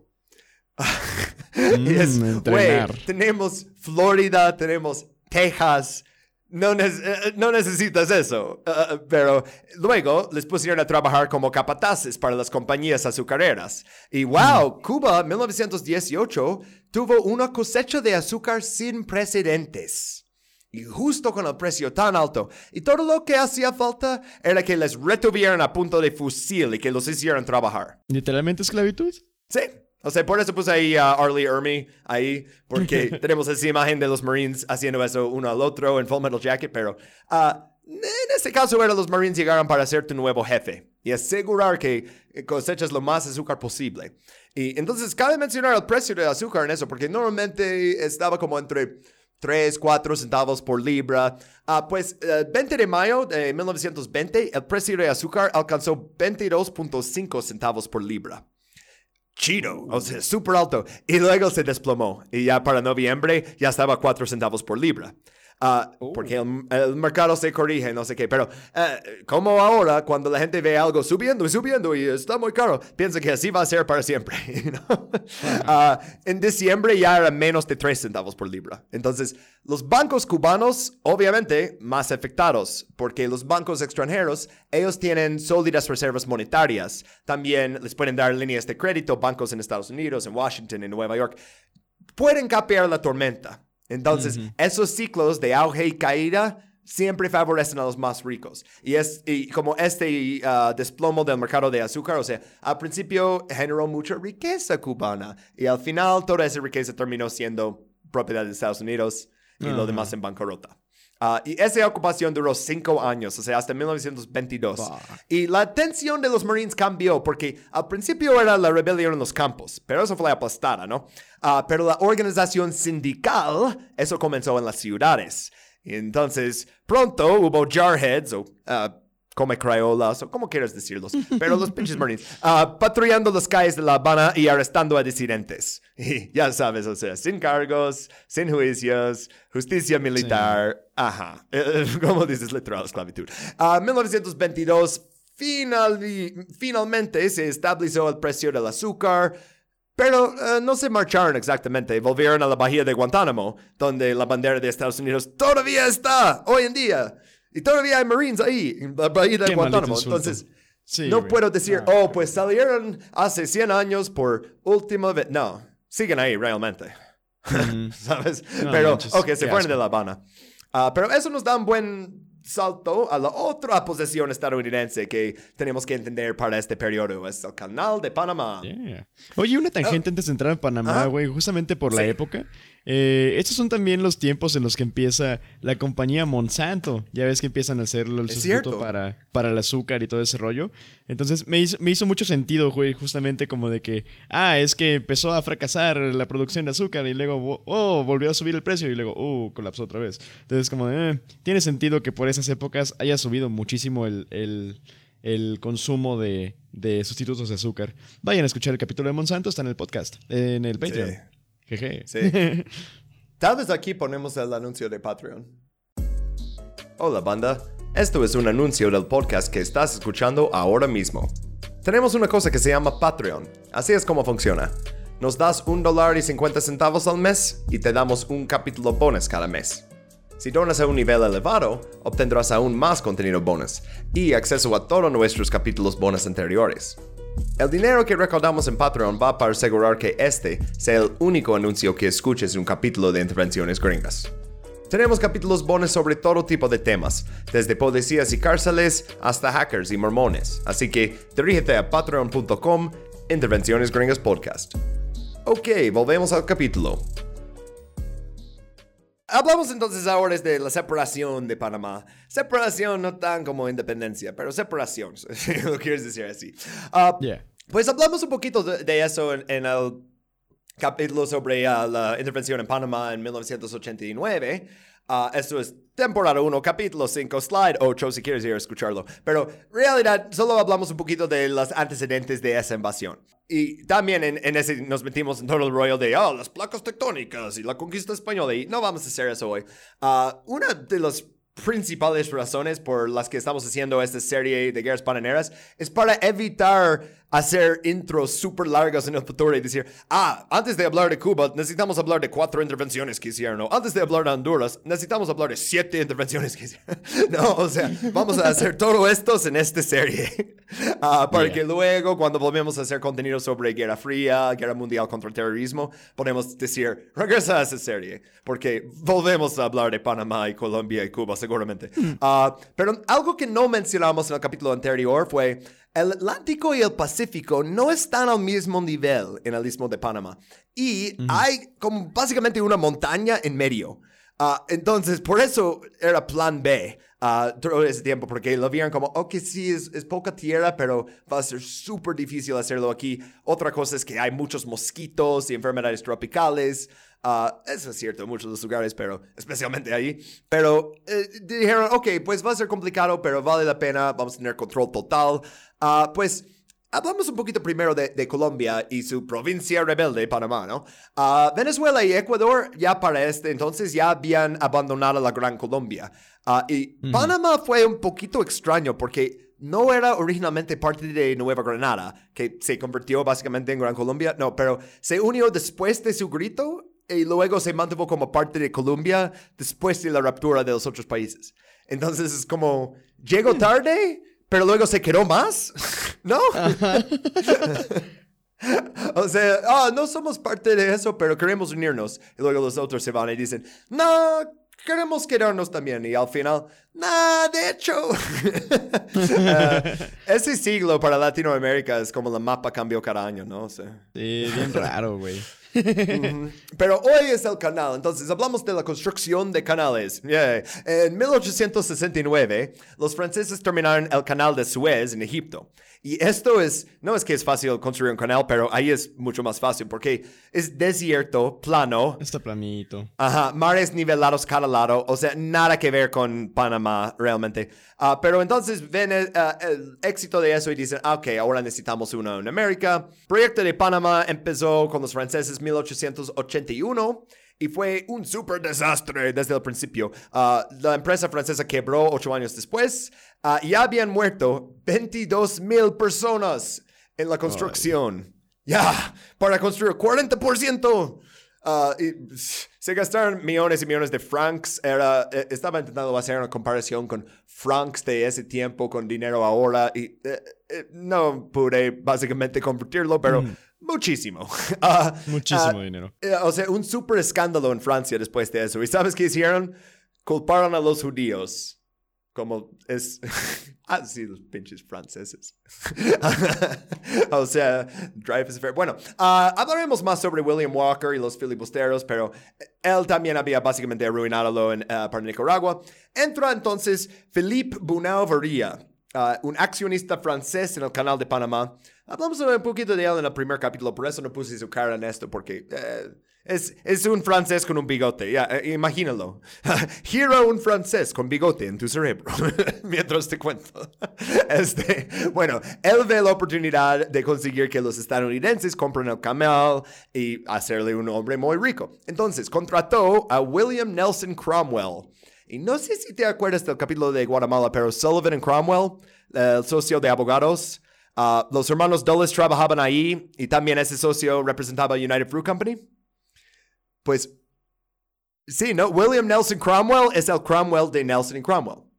Entonces, uh, si quieres uh, intervenir en, uh, por motivos económicos en Latinoamérica, eso es quien contratas. En Panamá, en Guatemala, donde sea. Uh, pues, y, eh, de, y le aconsejó, oh, deberías hacer una campaña de noticias falsas. Y qué buen consejo, porque funcionó. Entonces dijo, y... puso en Associated Press y New York Times y un montón de otros lados que un volcán había entrado en erupción en Nicaragua. Uh, y eso habría imposible de construir ahí. Uh, y también uh, este, enviaron cartas y, y hicieron donaciones, crucialmente, a congresistas y senadores. Y como si nada, todos están viendo eso y dice, oh, uh, la sociedad del Canal de Panamá quiere regalar dinero a tu campaña. Y mira, Estados Unidos decidió, sí, vamos a terminar la construcción del canal ahí. Y William Cromwell, por sus servicios en eso, ganó ochocientos mil dólares, que hoy en día sería como veinticuatro millones, por esto. Uh, sí. Uh, también este Bunau-Varilla, en vez de poner su cara, puse la bandera que él propuso. Uh, con el sol saliendo por el Atlántico y poniéndose en el Pacífico. Hay un gran problema con esa bandera. Uh, ¿lo, ¿Lo ves, Bob?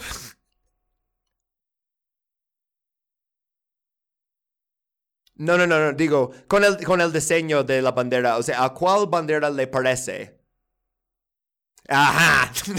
Y dijeron, no, esto es, no, eso es muy pasado de lanza, no puedes, o sea, literal tenemos esto en como redes de la cosa que yo lo cambié al, al blanco por negro y puse una calavera, uh, pero no puede ser la bandera de tu país así, güey. Uh, eh, pero entonces, uh, había un... pequeñísimo problema, y esto es el gobierno colombiano, uh, porque no dieron permiso a Estados Unidos para construirlo, uh, pero intentaron, o sea, hicieron un tratado, en mil novecientos tres se firmó el Tratado Hay-Herán en Colombia, y eso concedía a Estados Unidos el uso del Istmo de Panamá, y el Senado estadounidense lo ratificó, y el Senado colombiano se negó, y dijo, no, porque eso afecta nuestra soberanía. Entonces, viene otra vez Teddy Roosevelt. Move this man! Por los que creen que hablamos mucho de él en la primera temporada, son las guerras bananeras, banda. Abrochen el cinturón porque... Bananas, y, ay, ay, ay, ay, ay. Es todo Teddy. Va a estar en todos los pinches capítulos. Uh, ok, pues Teddy Roosevelt dijo al movimiento independentista panameño que si rebelan abiertamente contra Bogotá, la Marina y los marines estadounidenses los apoyaron. Y esto nos lleva a... otra intervención, noviembre mil novecientos tres. Ah, entonces, uh, esto fue una larga y prolongada guerra de guerrillas en las selvas. ¿No? No, solo duró dos días, de hecho. Uh, por eso lo puse al final de este capítulo sobre, Pan- sobre Cuba, principalmente, porque pensé, ah, podemos echar esto más rápido. Uh, tres de noviembre de mil novecientos tres, los independentistas declaran su república. Y el, la foto ahí es de tropas gringas desembarcando en Panamá para ayudar a bloquear al ejército colombiano. Esto es el cinco de noviembre. Y al día siguiente, seis de noviembre, Estados Unidos reconoció a la nueva nación independiente de Panamá. Uh, ¿Por qué pudieron tener tanto control tan rápido? Pues, uh, ferrocarriles. Como siempre, ¿eh? uh, tenían la gran ventaja de, este, controlaban el transporte en, en todo el istmo de Panamá. O sea, Panama Railroad Company, habían construido todo eso. Entonces, también controlas las líneas de comunicación, controlas todo el país. Entonces, las fuerzas colombianas uh, quedaron bar- uh, varadas en Colón. Uh, no podían llegar a la ciudad de Panamá, donde está el gobierno. Y también llegó este barco que puse ahí, el U S S Nashville, uh, con grandes cañones y, bueno, otros barcos uh, con Marines. Entonces, ya una vez que llegaron estos era muy difícil resistir. O sea, estaban, todos sus refuerzos estaban en Colón. Lo, lo hicieron muy rápido, o sea, tomaron control del país y ya eh, estaban poniendo la tinta, o sea, su firma en la Constitución y la nueva reconocimiento y así. Uh, no tenían mucho tiempo. Cabe mencionar aquí, Estados Unidos no estaba solo en Panamá. El imperio alemán también tenía tropas estacionadas en Colón. Entonces, te imaginas, eres un panameño en Colón y sales y ves tropas colombianos, tropas estadounidenses, tropas alemanes. Y dices, ah, independencia. Bueno, uh, desafortunadamente para el Kaiser, los uh, marineros gringos, los barcos y el control sobre Ciudad de Panamá significaba que no, no tendría su mano libre en Sudamérica que tanto deseaba. Para el Kaiser, él consideraba que Sudamérica, especialmente el Cono Sur, era el lugar perfecto para la raza alemana. Hmm, interesante.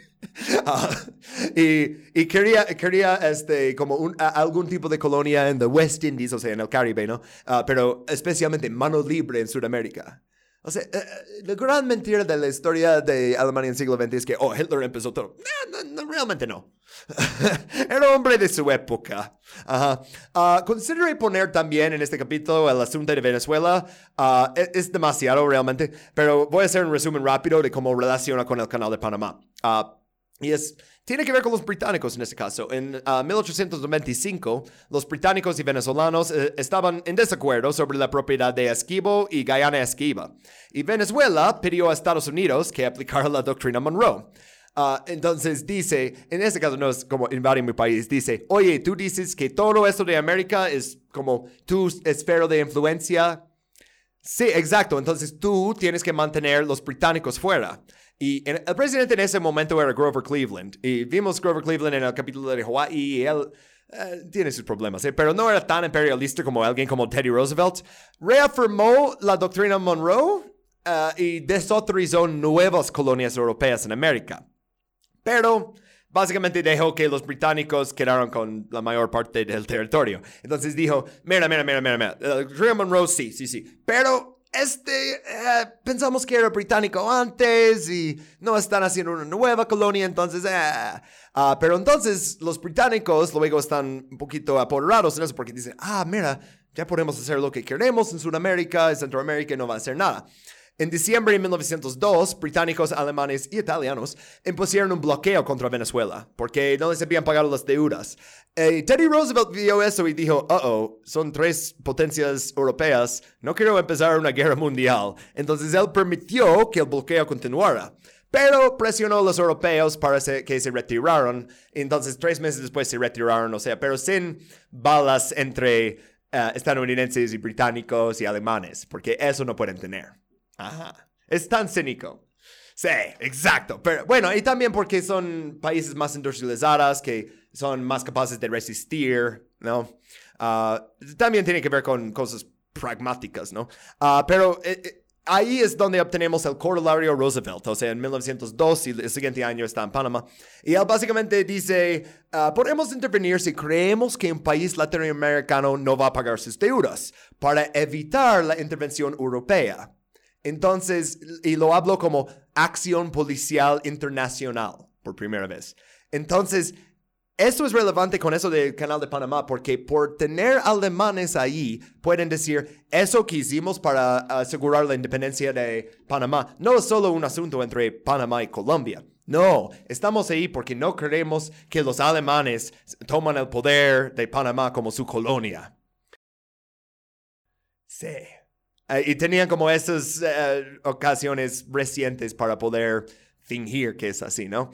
Uh, pues uh, en esta ocasión vimos que Roosevelt es mucho más probable que enviar tropas cuando no va a provocar Reino Unido y Alemania al mismo tiempo.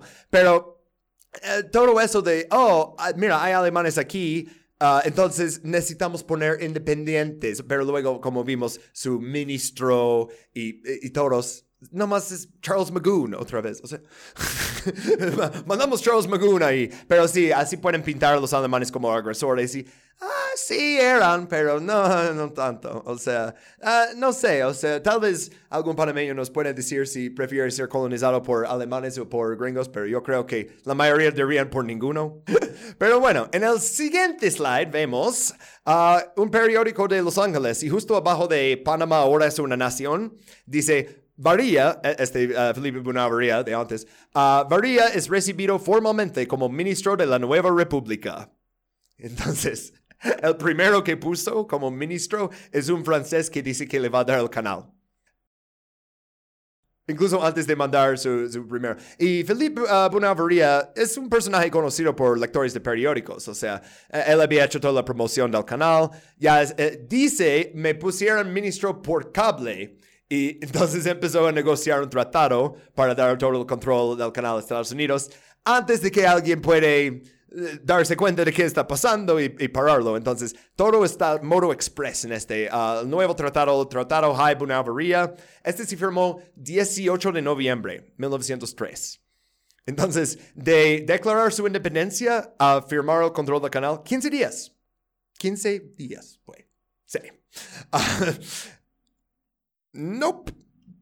No. Y este, el otro matado, porque hablamos de Bunau-Varilla, el otro nombre ahí, Hay, es el uh, secretario del Estado John Hay. Tipo interesante, no tan importante para el capítulo. Otro amigo personal de Theodore Roosevelt, uh, el padre. Era el amigo personal de su papá. Entonces conocía a, a T R Junior en su infancia.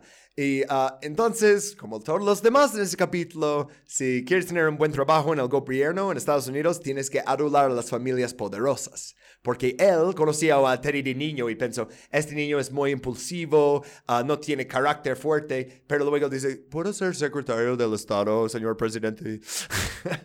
uh, bueno, uh, no quiero hablar más de él. Uh, gobierno de Estados Unidos y un inversor francés, ellos están acordando el trato del canal. ¿Sabes quién no está de acuerdo? Pues obvio, los panameños. Ni uno solo firmó ese tratado. No aparece firmas de panameños, para nada. Eso no importa. El tratado fue conformado por una delegación panameña en Washington en diciembre, porque la delegación estaba ahí, luego uh, uno escribió como, uh, yo no pensé que tenía elección, o sea, que lo firmara o que desaparecía. Y bueno, las obras seguían adelante, ¿no? Uh, el canal no estaría terminado hasta mil novecientos catorce. Pero Estados Unidos necesitaba otra cosa que el canal, o sea, necesitaba el control del país. Entonces, Constitución Panameña de mil novecientos cuatro, artículo ciento treinta y seis, garantiza a Estados Unidos el derecho a intervenir en cualquier parte de Panamá para restablecer la paz pública y el orden constitucional.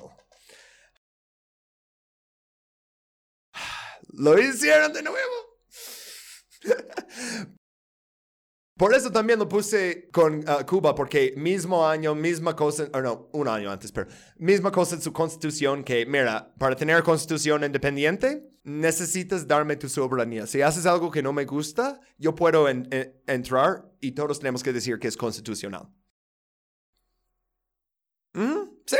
Sí, exactamente. Uh, no, vamos, uh, no hablamos tanto de los términos del Tratado del, del Canal con Colombia, el que no fue aprobado por el Senado colombiano, uh, porque decían, no, nos va a quitar nuestra soberanía. Y eso llevó el interés de Roosevelt en la noble lucha independentista de Panamá, ¿no? Pero uh, el tratado original ofrecía diez millones de dólares en oro a cambio de una libertad absoluta, todos los derechos de transporte marítimo, sin impuestos, sin deudas, la posibilidad de importar mano de obra inmigrante y, sobre todo, la soberanía en una zona estadounidense que se extendía dieciséis kilómetros desde el canal.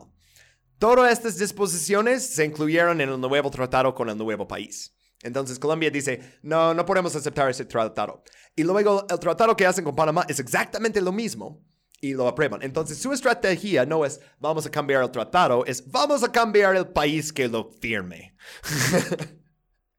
Pero tiene que aceptar literal todas nuestras uh, cosas. No son sugerencias, esas son las reglas. Firma aquí y aquí, gracias. Ok, trae la obra. O sea, uh, es, you know, uh, gracioso pensarlo. Tal vez no gracioso, pero triste. Pero Panamá era la mayor fuente de oro del Imperio Español. O sea, cuando querías ir a robar al Imperio Español, ibas a Panamá y robabas los barcos llenos de oro. Entonces, ahora Panamá quiere negociar su soberanía y su futuro para recuperar una parte de ese oro. Increíble, ¿no? Ay.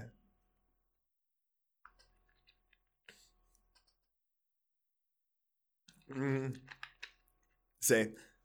No, no, uno de los uh, experimentos más culeros en el neocolonialismo, honestamente. Sí. Uh, pero no se preocupen, banda, porque Panamá va a recibir otros uh, cuarto de un millón de dólares, doscientos cincuenta mil dólares, nueve años después de la apertura del canal.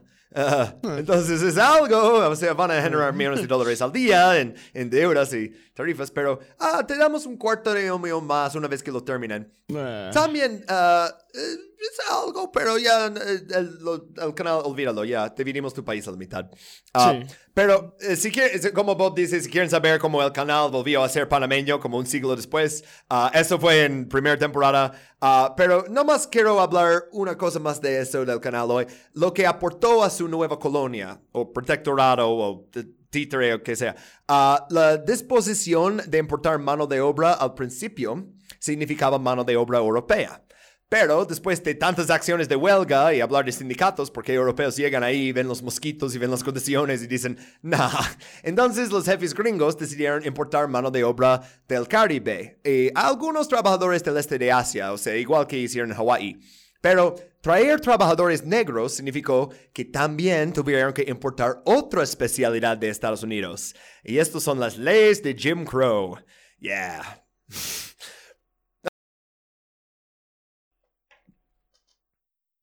Ah, mm, sí, sí.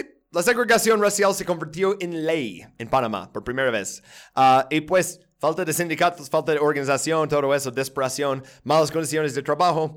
Uh, muchos peores incluso que los estándares modernos, que pueden ser malos, o sea, malo, pero como nunca has imaginado.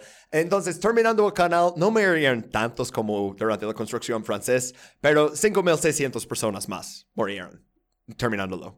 Y es como, ¿sabes? O sea, lo, los europeos vinieron a terminarlo y dicen, mira, ok, lo terminamos, pero no queremos m- morir terminándolo. Y dicen, ah, ok, pues vamos a buscar unos migrantes este, más pobres y más desesperados. este, una cosa más antes de empezar el slide. Se le preguntó a Teddy Roosevelt con qué derecho adquirió el canal.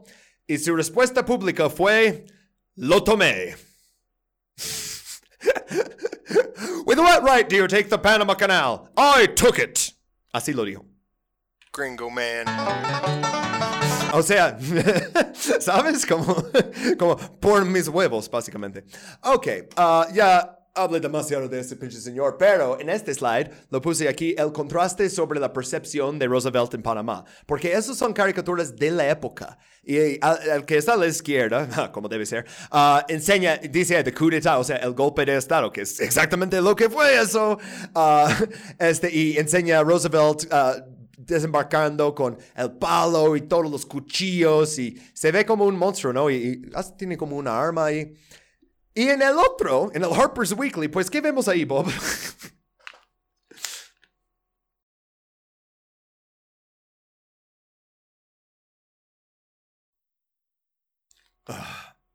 Y mira el colombiano que tiene dos armas, un pistola en cada mano.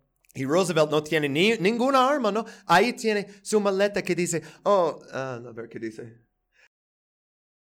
Bueno, oh, mío, millones por el canal. Como, mira, estoy llevando todo ese dinero para tu país tan pobre, para construir tu futuro y el mío. Ah, pero los colombianos me querían robar y tenía que llegar para enseñarles quién manda. Y ahí hasta tiene el tío Sam con un palo celebrando que, oh, podemos hacerlo. Eh, y, y dice, held up the wrong man, como asaltó el hombre equivocado. Como, los colombianos nos quisieron estafar, pero no se preocupen, banda.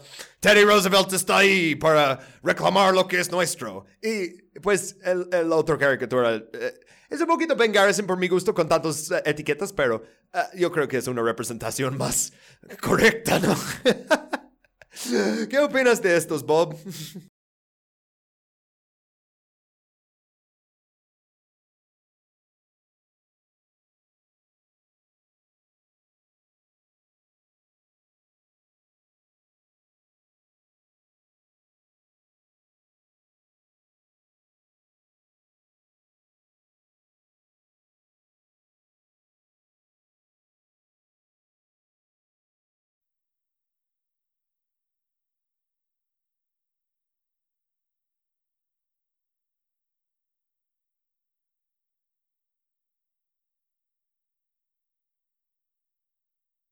Ujú.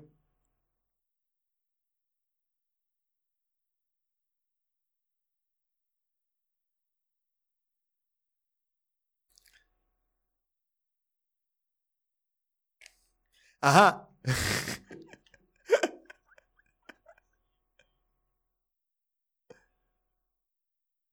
Eh, O sea, supuestamente Teddy Roosevelt es el primer progresista en Estados Unidos, el primer progresista como Wilson y así, porque el anticomunismo y el imperialismo también viene de personas como John F. Kennedy, también viene de personas como Franklin Roosevelt, o sea, que puso japoneses en campamentos de, de concentración, ¿sabes? O sea, eh, solo porque alguien es progresista en cuanto a... Porque Teddy Roosevelt lo que enseñan en la escuela es, oh, the antitrust act, y que él terminó el control monopolio en uh, todas las industrias de petróleo y de hierro y así que existían en Estados Unidos porque crea más competencia, es muy mercado libre. Pues no crea un pinche mercado libre en Latinoamérica, quería todo controlado por unas pocas personas y unas empresas multimillonarios, monopolios. Y, oh, ¿quieres zapatos? ¿Quieres medicina? ¿Quieres educación? Mm, no me conviene. Ah, al menos que vives en la ciudad y tienes el piel blanco y vas a hacer exactamente lo que yo diga, pero, ah, pero me tengo que quitar con tu empresa y ah, toda esta zona también este, no puedes entrar porque pusimos una valla y banderas y si intentas entrar te vamos a disparar.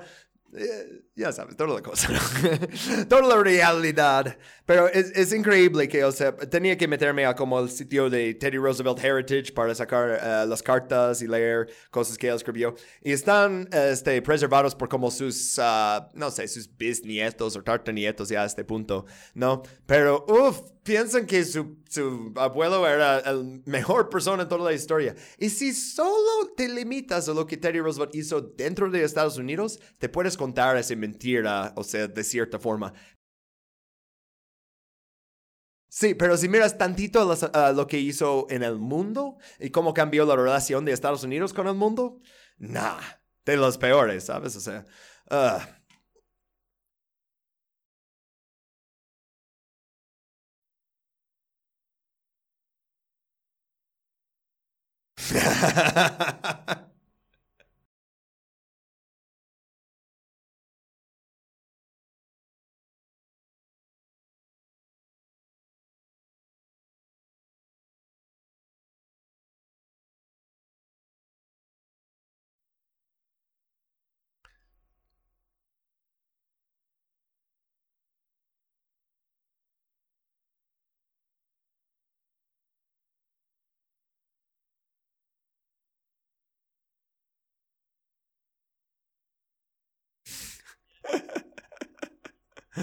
hizo lo que tenía que hacer y luego no tenía que hacer nada de eso. ¿De qué estaba hablando? Estaba repitiendo propaganda por ignorancia, porque es algo que todos hacemos todo el tiempo, güey. O sea, si no sabemos mucho de un tema, sabemos lo que nos ha presentado con propaganda persistente, ¿no? Y hasta que haces tu propia investigación, oh, escuchas un capítulo de Intervenciones Gringas, uh, no vas a saber todos los detalles que son importantes, porque a veces esos detalles están dentro de libros muy grandes, ¿sabes? Y necesitas que alguien le dé una lectura y que te expliquen un podcast con slides. Eh, por eso estamos aquí. Y porque somos bien nerds. Ah, por cierto, quiero leer una cita sobre eso del imperialismo estadounidense y, y que al pueblo no le gusta. Y de hecho, esta cita es de mil novecientos cincuenta y seis, pero aplica. Ah, y dice, ahora el imperialismo estadounidense es bastante poderoso, pero en realidad no lo es. Es muy débil políticamente porque está divorciado de las masas populares y no le gusta a todo el mundo y tampoco al pueblo estadounidense. En apariencia es muy poderoso, pero en realidad no hay nada que temer. Es un tigre de papel. Y sí, tigre de papel. Estoy citando a Mao Zedong, pero el asunto no es que, oh, deben ser maoístas. No, el asunto es que está diciendo que él se dio cuenta, incluso al pueblo estadounidense no les gusta eso. Cuando se enteran de los detalles, de exactamente qué hicieron Cuba, de exactamente cómo mantuvieron el poder, dicen, esto está horrible. Si hay gente en contra de Jim Crow en Estados Unidos y luego tuvieron que cambiarlo, ¿sabes? Eh, obviamente gente va a estar en contra de Jim Crow en Panamá. Uh, entonces, eh, todo eso de imperio, ahora ya no tenemos soldados ciudadanos, ¿no? Ya tenemos ciertos profesionales de Black Ops que se meten a hacer todo lo que quieran en África y en Latinoamérica sin declarar guerra para que podamos fingir que, ah, esos días de imperio son muy en el pasado y ya no hacemos eso. Entonces ya, o sea, la estrategia de, de imperialismo desde ese periodo es enseñarlo de una forma de, o venimos a corregir algún, a, alguna cosa indebida, algo que no debe haber pasado. Uh-huh. Sí, porque mira, eso no iba a pagar a, a lo de Alemania y ellos iban a apoderarse de todo eso y guerra europea y da, da, da. Doctrina Monroe es nuestro. ¡Ja! O sea, es, es tanta conversación de ellos, o sea, tanta propaganda para básicamente, oh, podemos invadir tu país cuando queremos, si es cien por ciento nuestro, y si no te gusta, chica tu madre. Uh, con eso, Bob, avanzamos al uh, ángulo cultural.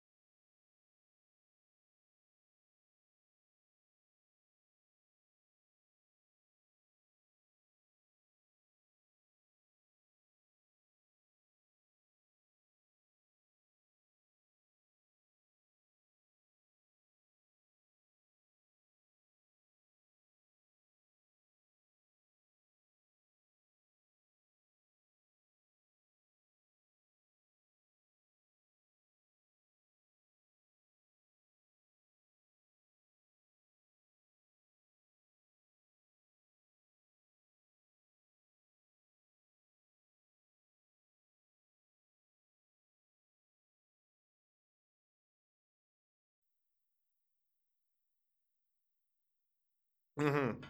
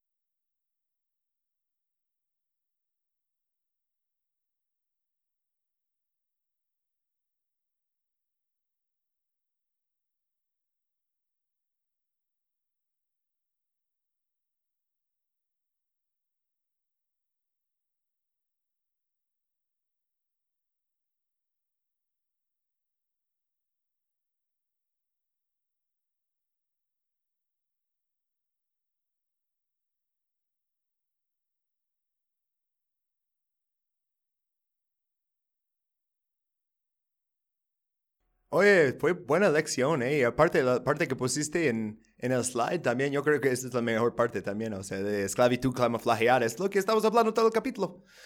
Pues sí, mejor que José. Yo pensé cuando estaba armando eso, pensé, va a poner José Martí, ¿verdad? Nah, tal vez va a poner otra cosa. Y luego dijiste, casi puse José Martí. Y yo, ah, mira. Órale. Pues sí, órale. Este, es, es, es músico entonces este Raúl Torres.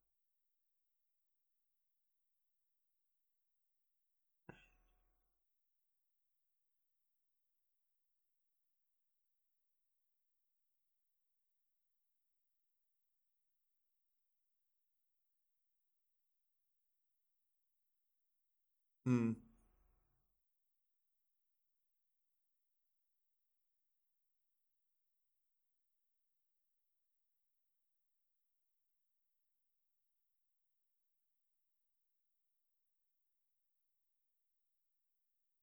No, ya están en la- ahora en la lista de estados que patrocinan el terrorismo. Gracias, Estados Unidos. Y eh, Trump puso doscientas treinta y nueve nuevas sanciones contra ellos. Eh, Ya sé que dije que no iba a hablar más de la Revolución Cubana, pero eh, están intentando hacer exactamente lo mismo desde Kennedy y no funciona y siguen haciéndolo. En los noventas publicaron, eh, eh, llegaremos a eso en otro capítulo, pero publicaron un reporte que dice las sanciones no están funcionando, pensamos que no van a funcionar, pero van a seguir. O sea, eh, eh, eh, y s- casi siempre que se habla de esa revolución, hablan de, Ba- de Batista antes, o sea, de Fulgencio Batista y lo malo que era y así, pero yo creo que esa época de historia es aún más importante de entender, porque ¿cuántas intervenciones en Cuba vimos en este? O sea, si cuentas lo de la Constitución y luego los Marines y luego este, ah, ocupando el país en como tres ocasiones, eh, entrando a hacer un masacre y luego largándose, eh, eh, ¿entiendes ya por qué? Oh, pues, ¿cómo puede decir Fidel Castro tantas cosas malas de Estados Unidos? ¿Por qué los vivió, güey?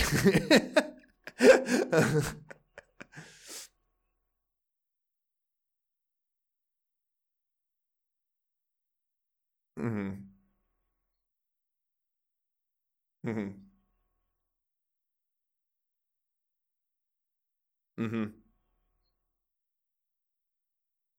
Era nuestro malo.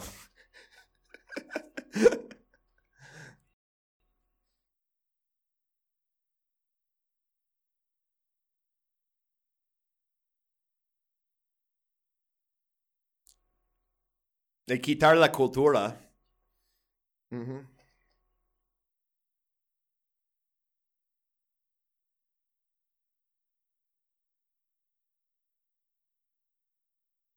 Ajá.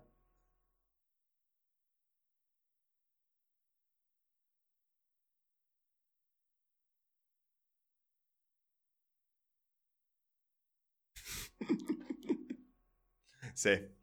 Ah, sí.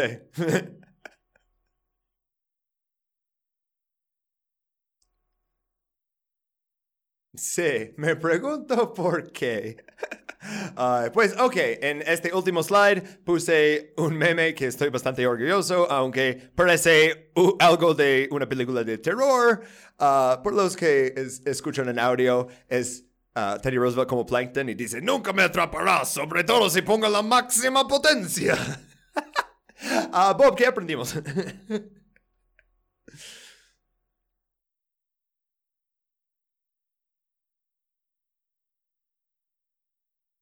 Mm,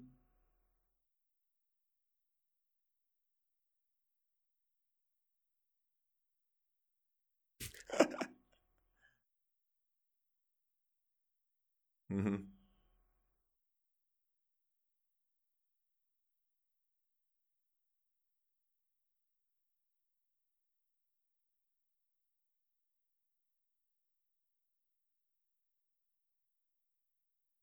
Sí, y para.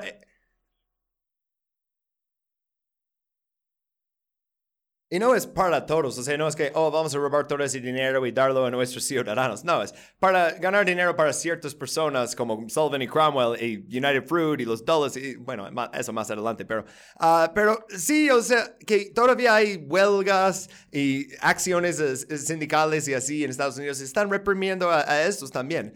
Pero, o sea, lo más importante es tener esas materias primas ah, aseguradas, ¿no? O sea, que sea azúcar y luego, como vamos a ver mucho más en esta temporada, que sea este, ah, plátanos y mucho más adelante, que sea petróleo, pero las materias primas. Si, si tu país no tiene materias primas, o sea, por ejemplo, Bután. Yo no creo que Estados Unidos va a invadir a Bután, ¿no?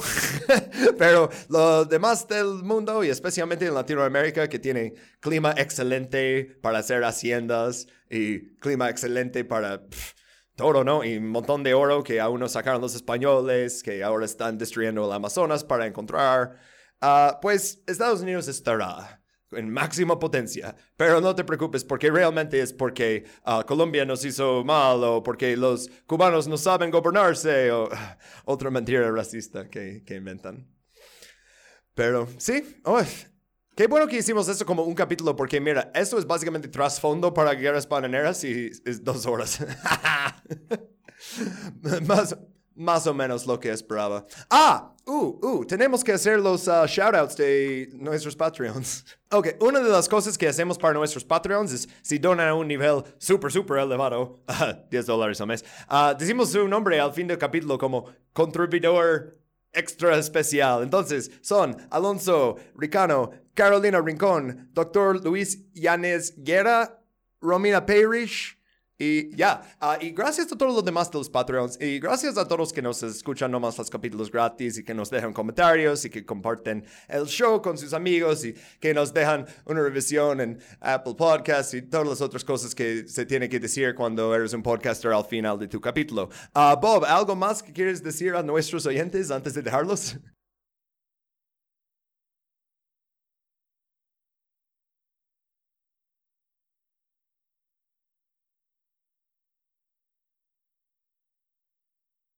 Ay, sí.